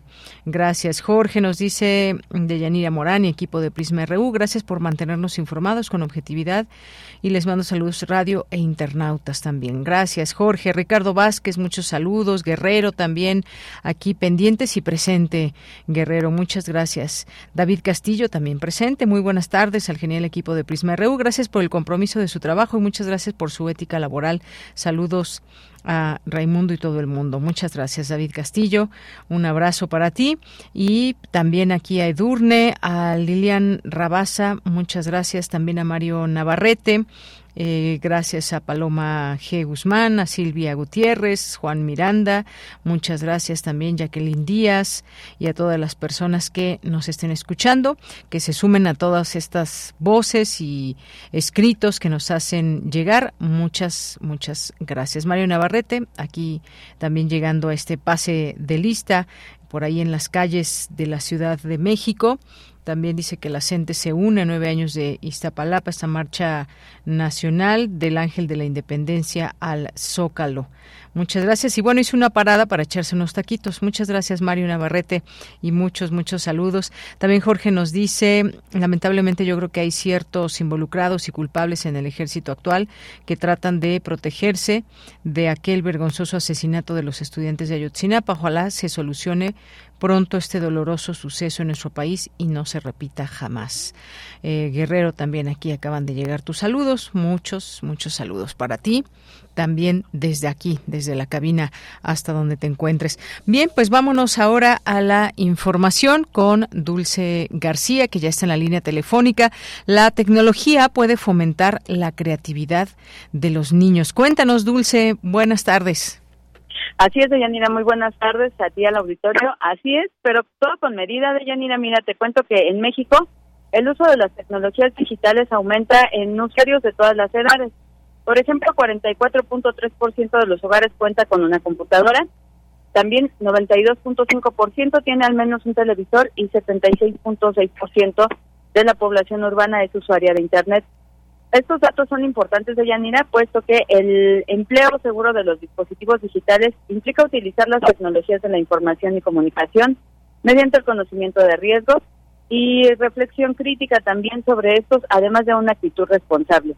Todo esto lo señaló la doctora Carla Alejandra Cervantes Bazán, académica de la Facultad de Psicología de la UNAM, durante la conferencia ¿Cómo promover el uso seguro de las tecnologías en mi hijo o hija? Esta conferencia fue realizada como parte del ciclo Una mirada desde la psicología. Vamos a escuchar a la académica. Dentro de los beneficios que tiene el uso seguro, tenemos que en el área educativa Eh, las, bueno, las tecnologías en general son altamente motivadoras. Esto permite que niños y niñas se acerquen a ciertos conocimientos de una manera mucho más atractiva. Se pueden incluir materiales auditivos y visuales, y también permite que se puedan ajustar a diferentes necesidades educativas. Por ejemplo, eh, hay muchísima material en línea para trabajar con personas con discapacidad.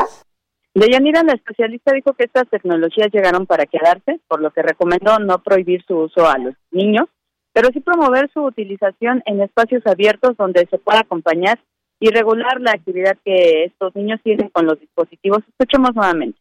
También, eh, muchas veces lo que sucede es que las personas dedican más tiempo al mundo virtual que al mundo real. Entonces esto limita que convivan con otras personas, que tengan actividades físicas, en el caso de niños y niñas, que tengan algunas actividades que ayudan a promover su desarrollo.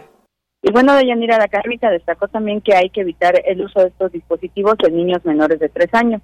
Dijo también que en el área cognitiva pueden producir deficiencias en las funciones ejecutivas, problemas de aprendizaje, limitaciones en el desarrollo de la imaginación y creatividad, así como mayores niveles de procrastinación. En ese sentido, recomendó, entre otras acciones, restringir en los menores el tiempo de uso diario de estos dispositivos. Sería máximo dos horas para los niños de hasta menos de cinco años de edad y máximo cuatro en el caso de los niños de seis años o más, pero también dijo que esto no puede ser continuo, sino que tiene que haber lapsos dentro de estas horas. Es la información. Bien, Dulce, muchas gracias y muy buenas tardes.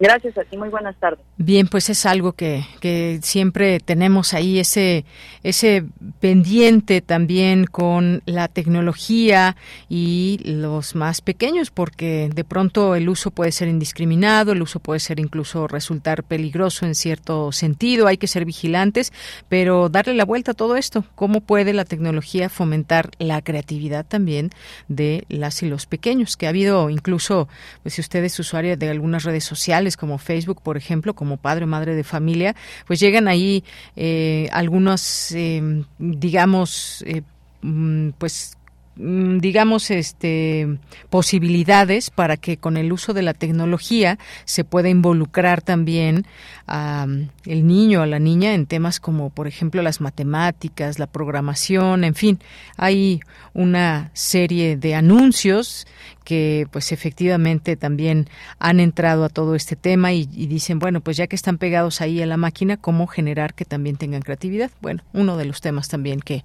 eh, hay que tener en cuenta, un enfoque de la tecnología. Bien, pues vamos ahora a la información internacional a través del reporte de Radio Francia. Relatamos al mundo. Relatamos al mundo.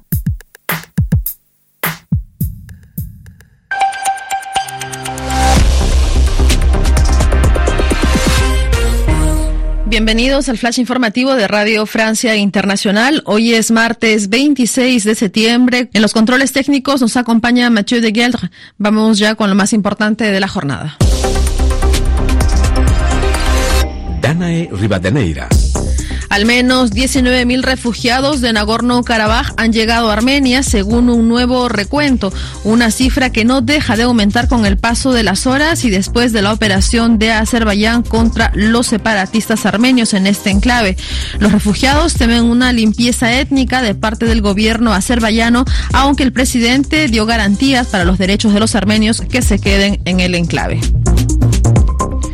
El Ministerio Ruso de Defensa difundió imágenes del comandante de la flota rusa del Mar Negro, desmintiendo lo dicho por Ucrania, que aseguraba haberlo matado, así como a otros treinta y tres militares en un bombardeo el viernes pasado.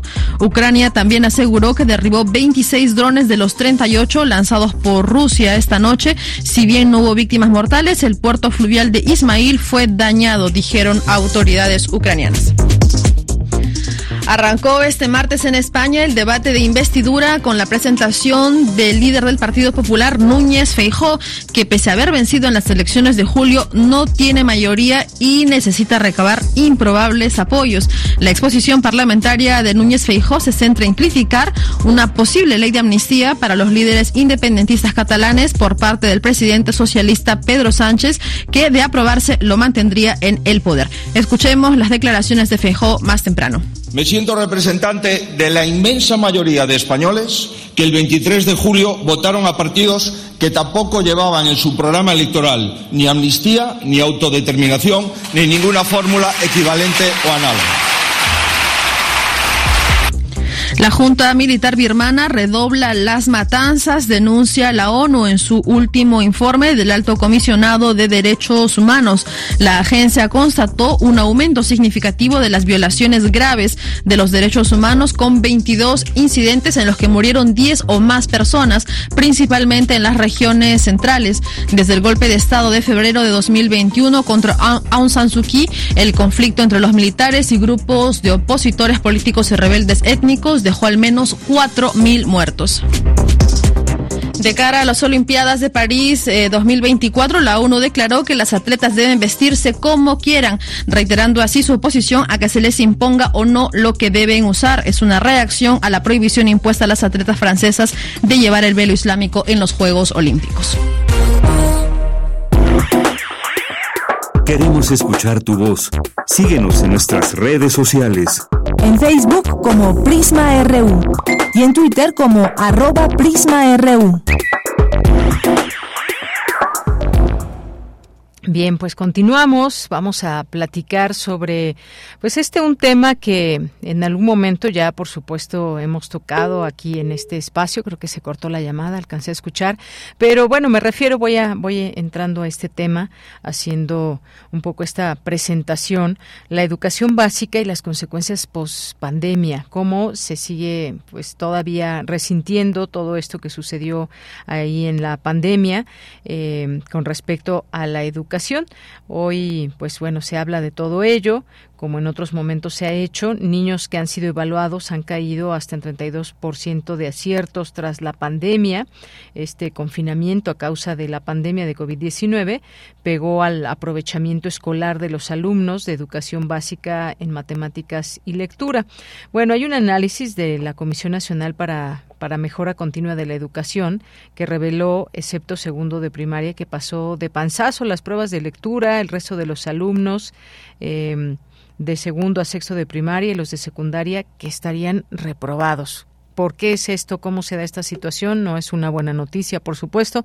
Hablemos de ello con Marlene Romo, ella es socióloga y licenciada en Ciencias de la Educación, maestra y doctora en Estudios Latinoamericanos por la UNAM, investigadora desde dos mil doce, eh, está adscrita, investigadora y desde dos mil doce está adscrita al Colegio de Pedagogía de la Facultad de Filosofía y Letras, donde es profesora de tiempo completo. ¿Qué tal, doctora Marlene Romo? Muy buenas tardes.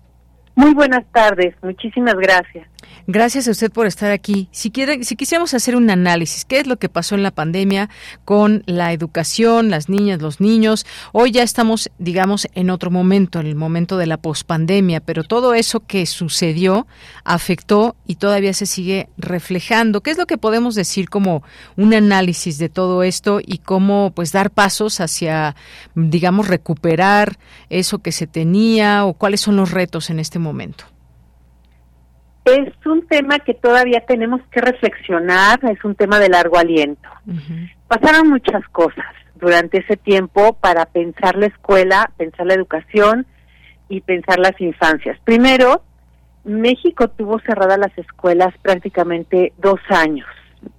A nivel básico, principalmente, pero podemos incluir hasta nivel superior. Durante ese tiempo se modifican un montón de relaciones. Primero, la crisis de socialización de las niñas, niños, niñez. Y segunda, este tiempo limbo, donde pese a esfuerzos de docentes, en algunos casos, omisiones de docentes, en otros, eh, intentos de acompañamiento de padres de familia, omisiones de acompañamiento de padres de familia y la Secretaría de Educación Pública, que desde mi perspectiva, la, el intento de construir algún tipo de saberes a través de la educación eh, fue poco funcional, ha generado una especie de catástrofe que ya veníamos, eh, digamos, acumulando en el mismo sistema educativo nacional. En varios sentidos, ¿no? Decía yo, socialización, pero también podemos estar hablando de la construcción de saberes. Y algo que a mí me parece muy importante posicionar aquí, porque usted ya dio cifras y datos muy puntuales, la crisis de la atención. Estamos viviendo a nivel básico, media superior y superior, una crisis de capacidad de atención y de acomodo de conocimientos. Eh, yo pienso que se está se afectó la socialización, se afectó la, una crisis, de, tenemos una crisis de atención y tenemos vacíos en conocimientos, en conexiones y en abstracciones. De entrada empezaría con eso. Muy bien, pues sí, importante todo esto. Las escuelas prácticamente estuvieron cerradas dos años, ahí con intentos, por supuesto, hubo educación en línea y demás. Eh, este tema de la construcción de saberes también muy importante. Y, y me detengo en esto, la crisis de, de, de la atención, eh, doctora, muy importante, porque ahora además en estas esta nueva etapa, digamos, o no nueva, una etapa distinta a la que quizás con la que nosotros fuimos educadas y educados, que no tenía tanto que ver con estas nuevas tecnologías, pero ahora, pues, esa falta o esa crisis, digamos, de atención. Eh, yo veo que muchas y muchos jóvenes quieren todo muy rápido, eh, ocupan, pues, cada vez menos tiempo en justamente poner atención, por ejemplo, a un texto, a una lectura, a tomarse esa paciencia con la que se debe tomar el conocimiento, pero es parte, digamos, como de nuestro de nuestro um, día a día, desafortunadamente. ¿Cómo, cómo congeniar entre la tecnología y lo que debe ser también ese tiempo que se debe llevar el conocimiento desde el aula con un docente y una y un estudiante? Sí, toca usted una cosa muy interesante. En el Colegio de Pedagogía de la Facultad de Filosofía y Letras, mis colegas y yo hemos reflexionado mucho sobre la idea de escuela. La escuela es este constructo moderno del siglo dieciocho, diecinueve y sobre todo veinte, donde tiene como función, digamos, principal, la construcción de ciudadanía. El sujeto público, el sujeto que puede estar entre los distintos para construir vida en común. Y la segunda es la capacidad de la construcción de la atención y el desarrollo de las inteligencias. Entonces, este tiempo cerrado, también de tiempo de pandemia, generó en un primer momento una crisis sobre también la escuela, donde usted escuchaba a los medios de comunicación y a algunas eh, personas que desde hace varias décadas que van anunciando el fin de la escuela, que efectivamente desaparecería, que ahí estaban las tecnologías y que infancias y juventudes podrían ir construyendo su conocimiento, digamos, a la carta. Esto vinculado con este tiempo neoliberal, este tiempo de inmediatez, se agudizaba a este discurso de el sujeto aislado, el sujeto isla, que va colectando saberes de acuerdo a lo que le va necesitando o le va gustando o va requiriendo. Sin embargo, lo que se descubrió con este tiempo larguísimo de cierre de escuelas es que la escuela importa. La escuela sigue siendo un lugar fundamental de construcción de ciudadanía, de socialización, de impulso hacia la vida pública y lo colectivo. Y esto justamente eh, no lo no, no ayuda. La tecnología no pudo construir una comunidad. Lo que construyó sí ayudó a, conten- a mantenernos conectadas, conectados, y nos permitió ir colocando saberes, posibilidades. Eh, recuerde, por favor, también que el profesorado de básica en un país con altos niveles de pobreza y poco acceso a las tecnologías, más bien se la arregló entregando cuadernillos, tareas, uh-huh. dibujos que iban reco- eh, mandando en lugares como Oaxaca, Guerrero, algunas partes del Estado de México, en todo el país, digamos, ¿no? Uh-huh. Pero a lo que quiero llegar es, primero, la, descubrir que la escuela importa como far- parte del conector de la atención. Eh, las y los chicos también estaban viviendo un tiempo de mucha desolación junto con la tecnología, uh-huh. porque estaban en soledad tratando de comprender algo, buscar algo. Todo esto lo que fue generando y lo que ahora vemos con el regreso en todos los niveles educativos es mayor ansiedad, una crisis de atención y un problema de socialización. Todo lo que la escuela ha ido tejiendo a lo largo de dos siglos. Entonces, eh, más que resaltar la cantidad de problemas que ahora estamos viviendo, es recuperar lo que sí tenemos a partir del uso de la escuela, de la vida de la escolarización, el profesorado, la comunidad, para ver qué podemos tejer a favor de infancias y juventudes, para ir recuperando no este tiempo perdido, sino recuperar esta forma en que la escuela puede encontrarse y encontrar a los demás para la vida pública, para la ciudadanía y para la conexión de los más jóvenes en la vida, digamos. No sé si fue clara. Uh-huh. Sí, sí, sí. Y, y bueno, lo que estaba leyendo también en esta evaluación que, que se hizo fue, por ejemplo, en el caso de la lectura, localizar y extraer información, integrar información y realizar... Eh, ay, aquí no, no alcanzo a leer. Y realizar... Eh, inferencias, analizar Ajá. la estructura de los textos, eh, fluidez lectora, y por la otra están las matemáticas, números, álgebra, variación, forma, espacio y medida, análisis de datos. Se oye muy fuerte que pues que estén reprobados nuestros nuestros alumnos y alumnas aquí en México, nuestros estudiantes. Sin embargo, bueno, pues estos son los resultados. Por eso yo decía, hay muchos retos por venir. Creo que ya ahora que se regresó a la escuela y que además no solamente era el conocimiento, sino la interacción entre personas, eso también genera pues muchas posibilidades. Creo que va todo, pues todo debe ir junto en este sentido, doctora.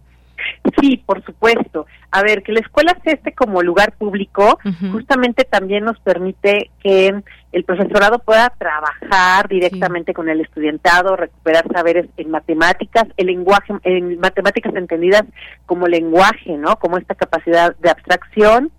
Eh, la comprensión lectora, que como usted bien apunta, lo dicen los estudios nacionales e internacionales, quedó muy golpeada. La adquisición del lenguaje, sobre todo en preescolar y los primeros años de primaria, que también se vio eh, muy, muy constreñida. Uh-huh. Que todo esto tiene que ser junto con la vida comunitaria, ¿no? Estamos frente a un reto tremendo. Eh, cada vez estamos viendo cómo van sumándose. Estamos hablando, y lo dice Naciones Unidas, de poder...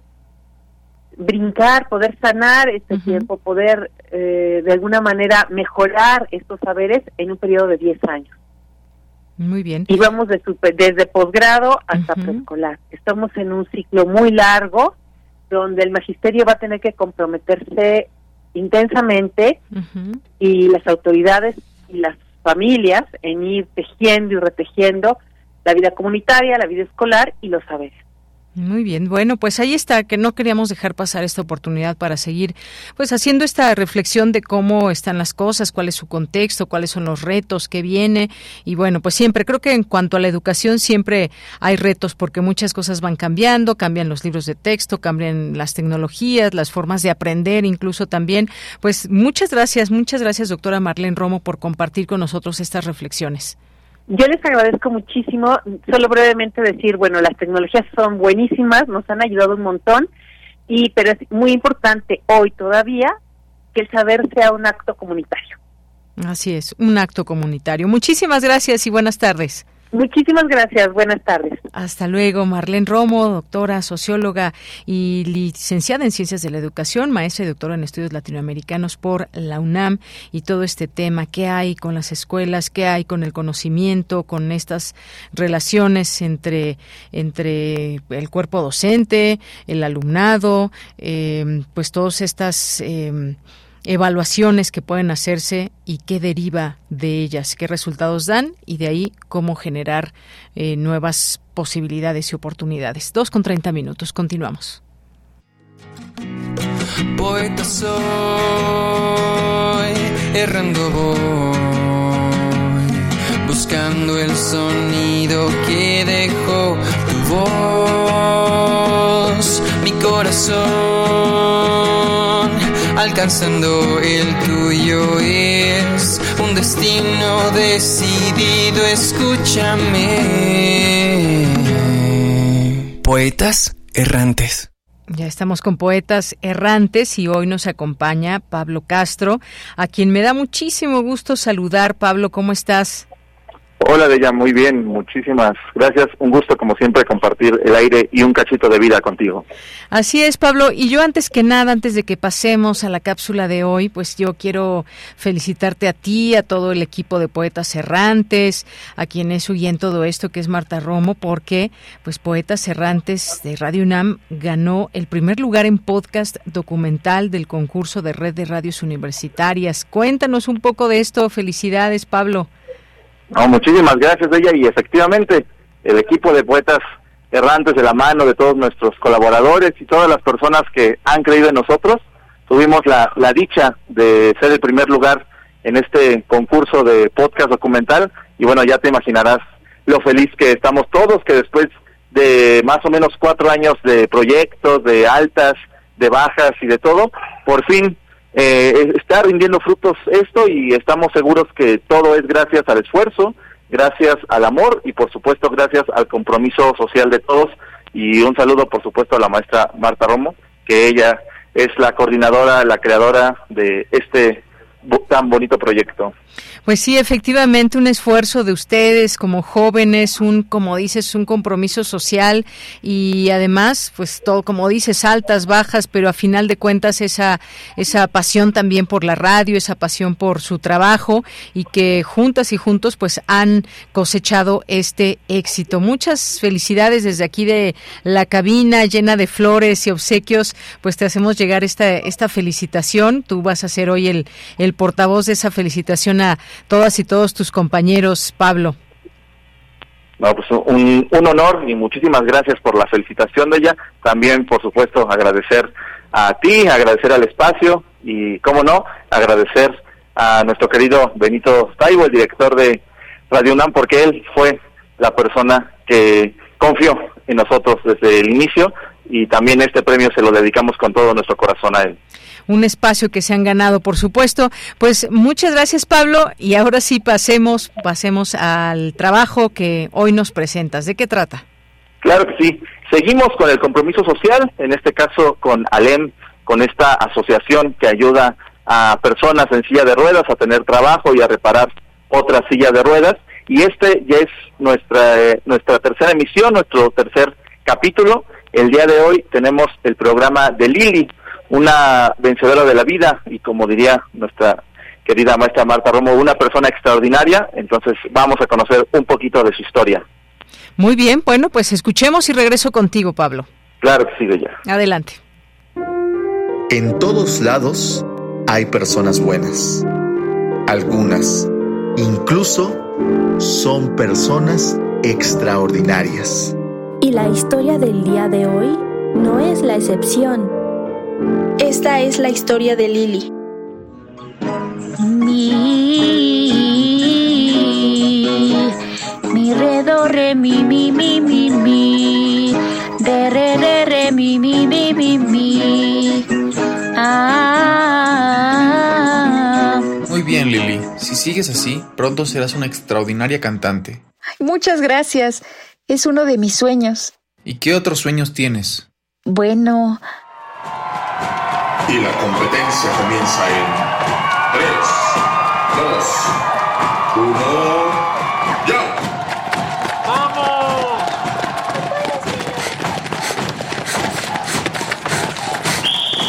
Y la ganadora es... ¡Lili! ¡Uh-huh! ¡Sí! Pero Lili no solo era una gran músico y le encantaba el deporte. También tenía otras facetas de la vida. Ella estaba embarazada y pensaba ser una feliz madre. Pero todo cambió cuando un día,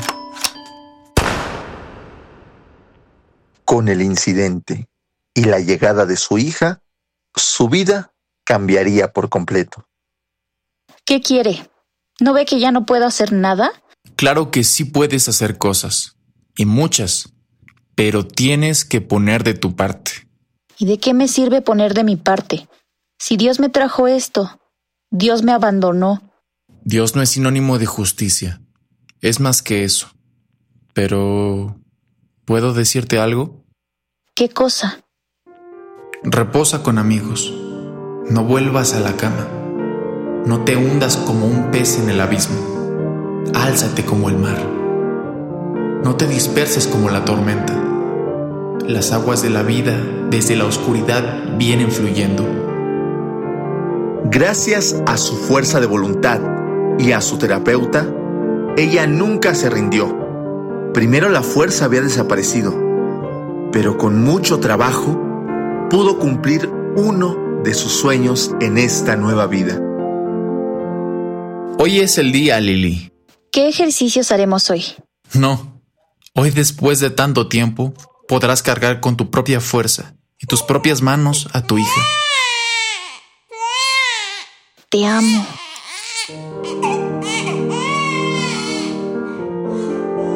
pero Lili también aprendió el arte de las ventas. Pásele, güerita, pásele, joven. Aquí tenemos todo tipo de plásticos. Lo que sea y necesite para su casa o negocio, se lo manejamos. Y el estar en una silla de ruedas nunca fue una limitante para ella, porque aprendió a ser fuerte y poder con todos los obstáculos. Más bien, aprendió que la silla de ruedas no era un obstáculo y podía llevarla a conocer personas maravillosas. Hola, ¿qué hacen aquí? Hola, nosotros somos Alem y necesitamos personas como tú. ¿Cómo?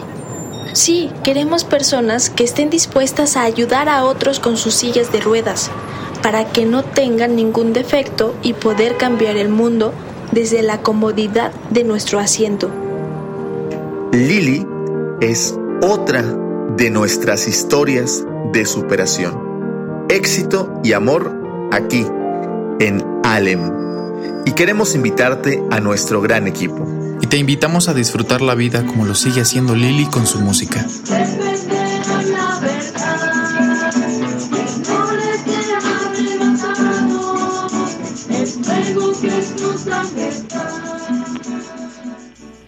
Bien, pues muchas gracias, Pablo, como siempre, un trabajo allí extraordinario que nos permite también toda esta eh, empatía y posibilidad de conocer a alguien como Lili, Lili y la música. Pues muchas gracias.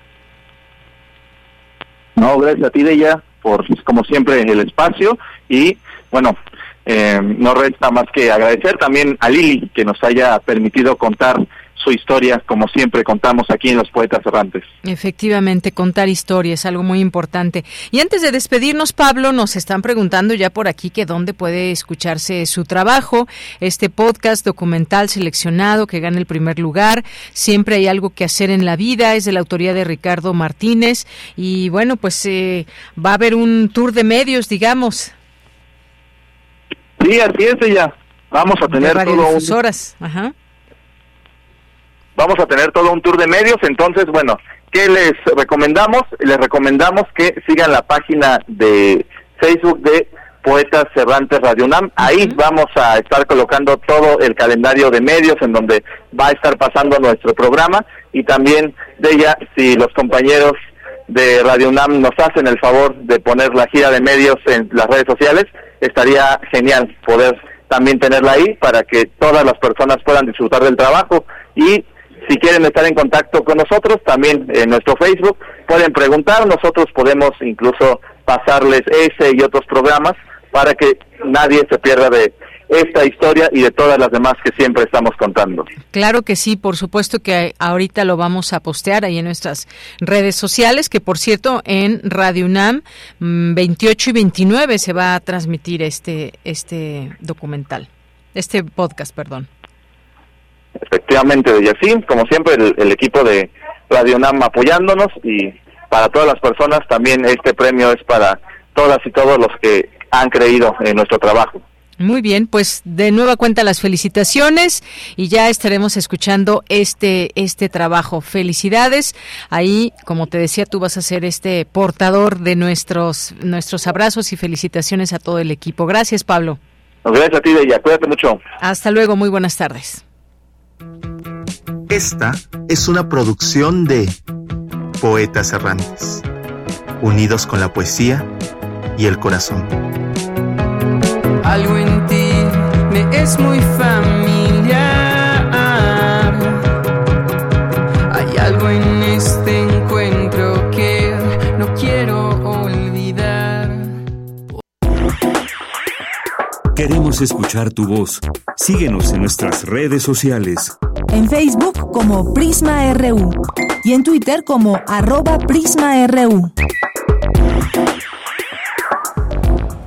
Continuamos y vamos ahora a literatura en esta tarde de martes veintiséis de septiembre del año dos mil veintitrés. Hoy nos acompaña Aranzazú Blázquez, ella es editora de la revista Punto de Partida. ¿Qué tal, Aranzazú? ¿Cómo estás? Buenas tardes. Hola, Deyanira. Buenas tardes. Bien, bien, un gusto estar aquí con ustedes. Qué bueno, nos da mucho gusto también poderte escuchar. Yo sé que hay muchas personas, sobre todo de nuestra comunidad universitaria, que leen Punto de Partida, que saben, conocen del proyecto, pero también habrá nuevas, nuevos radioescuchas. Me gustaría que nos platiques qué es la revista Punto de Partida, porque además eh, hay nuevo número y nos vas a platicar de ello. Claro, sí. Eh, bueno, pues como platicas, Punto de Partida es una publicación muy pues, conocida entre la comunidad estudiantil, eh, justamente porque desde sus inicios, en mil novecientos sesenta y seis, ya tiene ahora cincuenta y siete años, pues esa fue la intención, ¿no? Como crear un espacio universitario para los estudiantes, en el que ellos se pudieran expresar, pudieran compartir sus creaciones literarias. En sus inicios también se publicaban pues algunas entrevistas sobre la población estudiantil, ensayos, Eh, resultado de talleres literarios, así. Entonces, pues, Punto de Partida es eso, un espacio eh, de expresión para los estudiantes, y conforme ha pasado el tiempo, pues se ha ido consolidando como un espacio de, de inicio, ¿no? Es un semillero de, de voces literarias y también artistas gráficas, pues, bastante importante. Yo diría que también ya tomando su lugar a nivel nacional, ¿no? Uh-huh, sí, por supuesto, me parece que sí.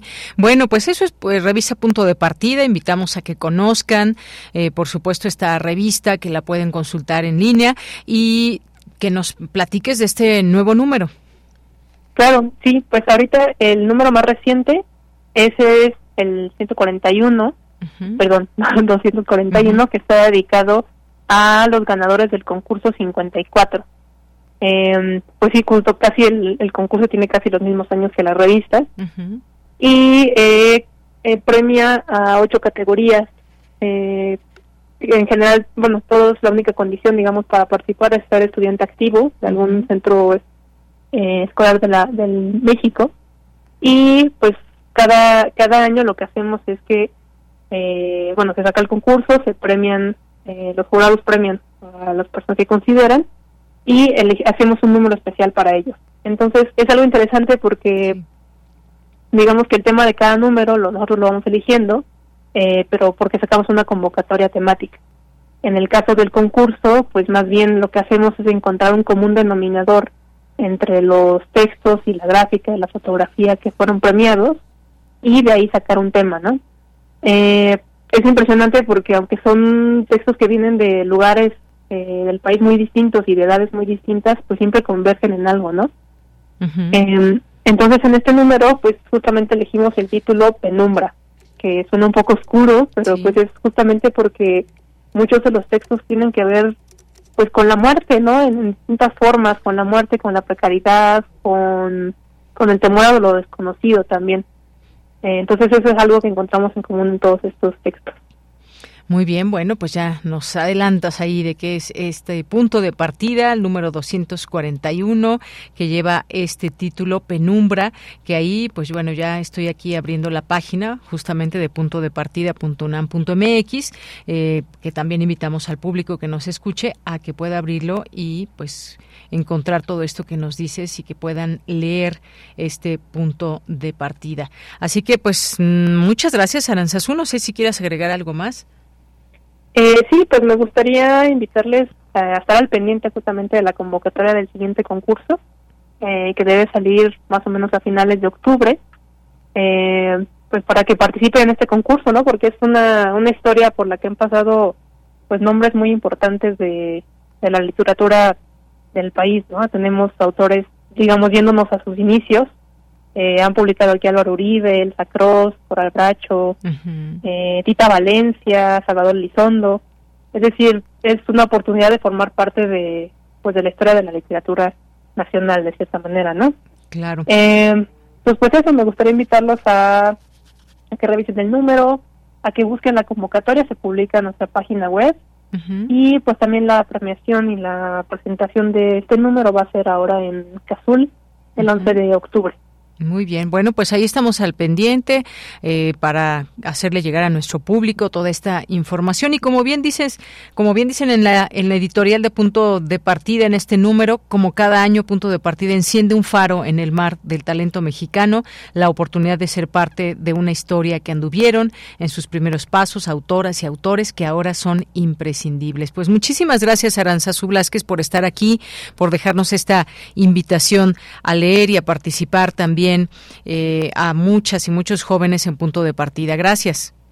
Muchas gracias a ti, Deyanira, por el espacio. Hasta luego. Hasta luego, buenas tardes. Buenas tardes. Pues fue Aranzazu Blázquez Menes, editora de Punto de Partida. Continuamos.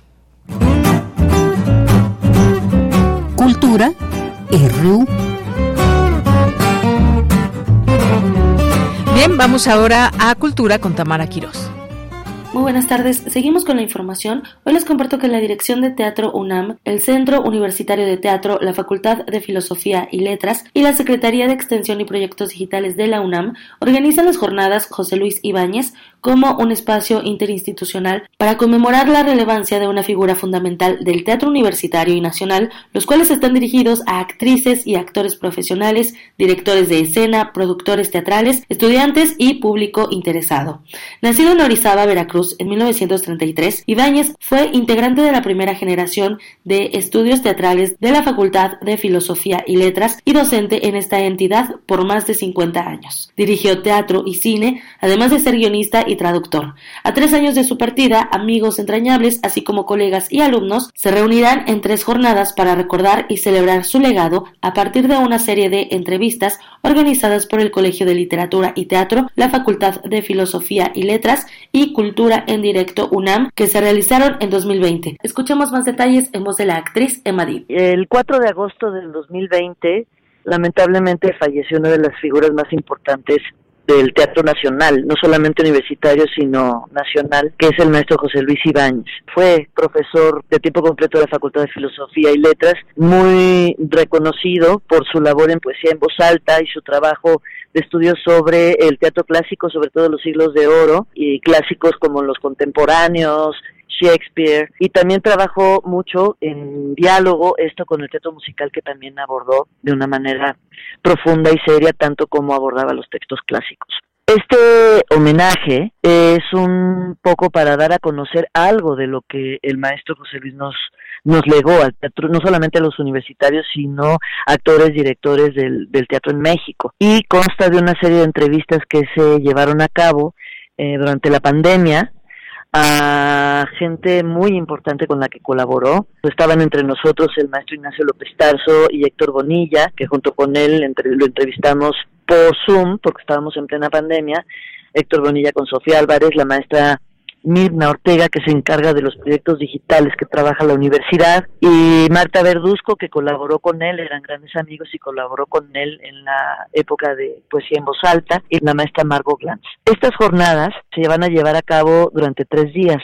Miércoles veintisiete en el Teatro Juan Ruiz de Alarcón, jueves veintiocho en el Centro Universitario de Teatro, y el veintinueve, viernes veintinueve, en el Foro José Luis Ibáñez de la Facultad de Filosofía y Letras. Todas empezarán a las seis de la tarde y al concluir eh, la exposición de las entrevistas, que fueron grabadas por Zoom y editadas en colaboración con el área que, que coordina justo la maestra Mirna Ortega, se van a presentar ejercicios escénicos de algunas de las de las obras que trabajó el maestro José Luis Ibáñez con alguno de sus actores, de los actores con los que trabajó, y alumnos, Margarita González, Antonio Crestani, Eh, su servidora Emma Dib, eh, cómo ha trascendido su legado también con alumnos del C U T, del Centro Universitario de Teatro, y habrá testimonios de Lucía Uribe, Lorena Leija, la maestra Leonor eh, Fer, eh, Fernández, eh, y pues los esperamos a toda la comunidad universitaria, al público en general, actores, directores, escenógrafos y al público en general que esté interesado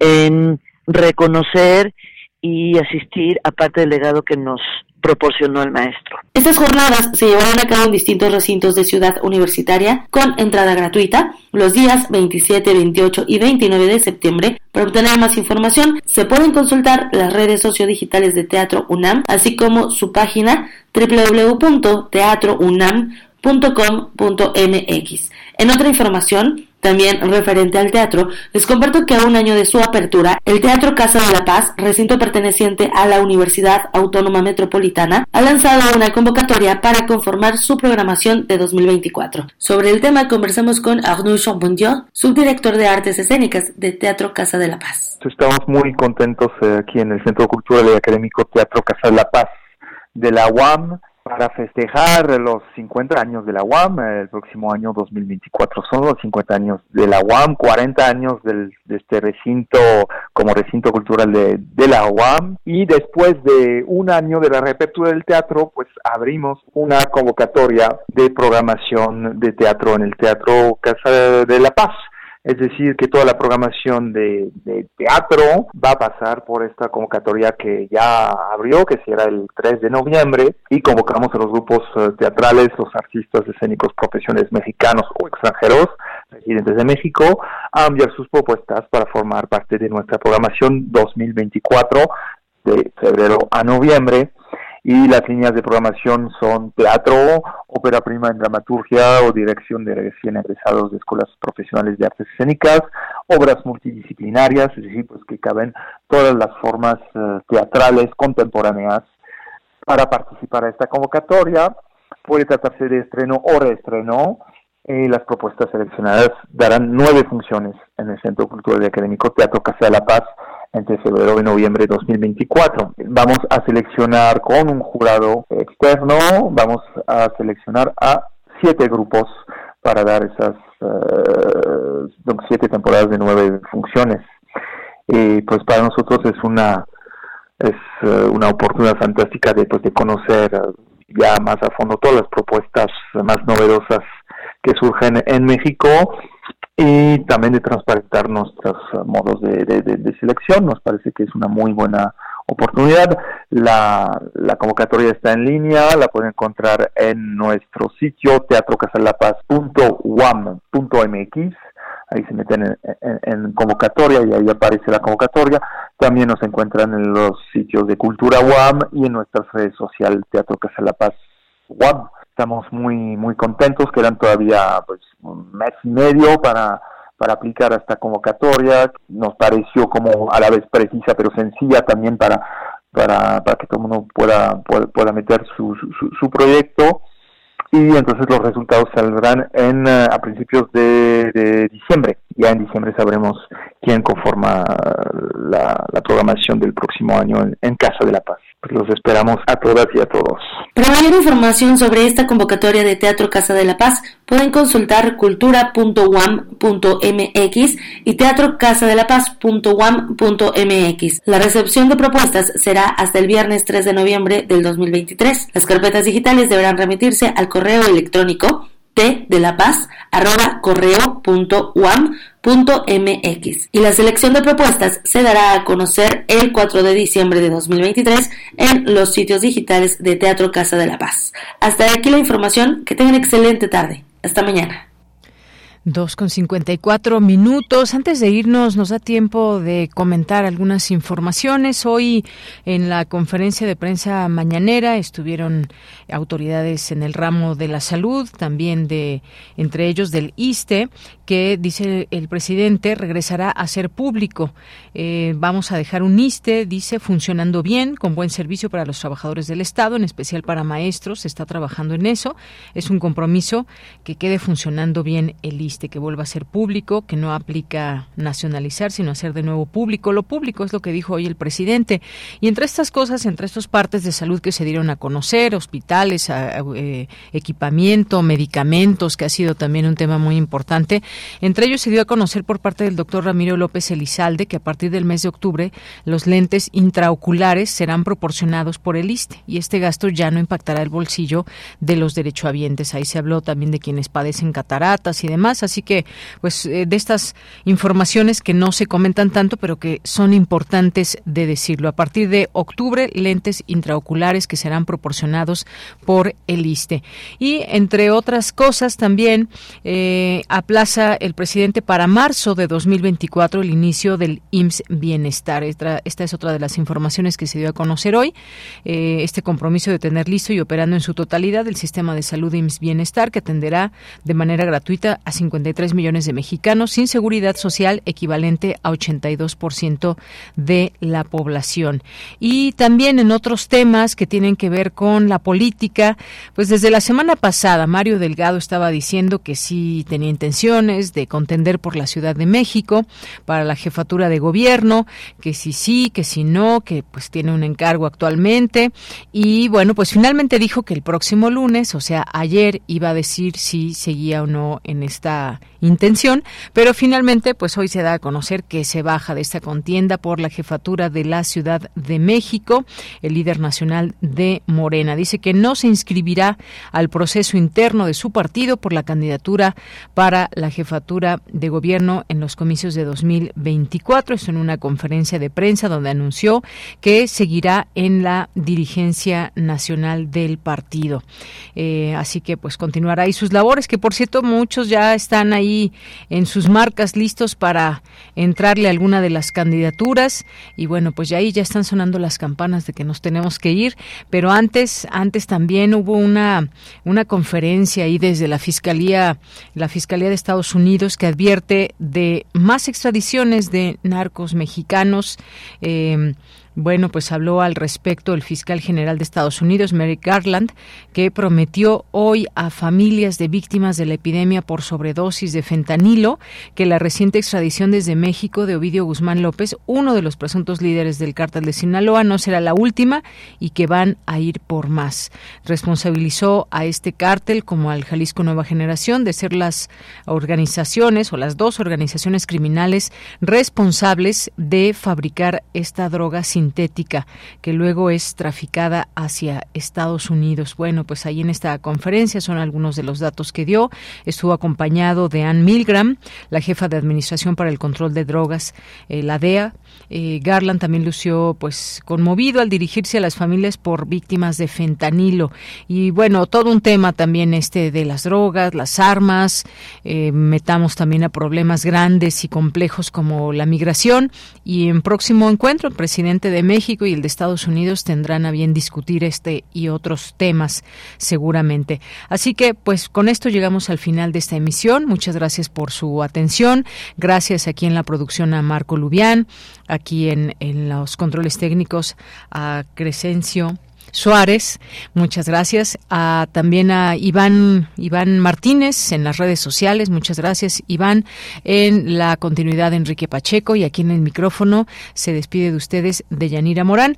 Los espero mañana en punto de la una de la tarde. Recuerde que aquí le acompañamos en este espacio de una a tres de lunes a viernes, y que hemos abierto este espacio ahora que está esta coyuntura para hablar con las y los aspirantes a la rectoría de la UNAM. Así que en, en estos espacios tendremos estas distintas voces. Con esto me despido. Gracias, buenas tardes y hasta mañana.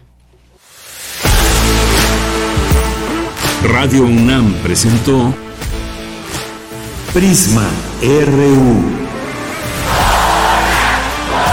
Una mirada universitaria sobre los acontecimientos actuales. Prisma R U. Relatamos al mundo.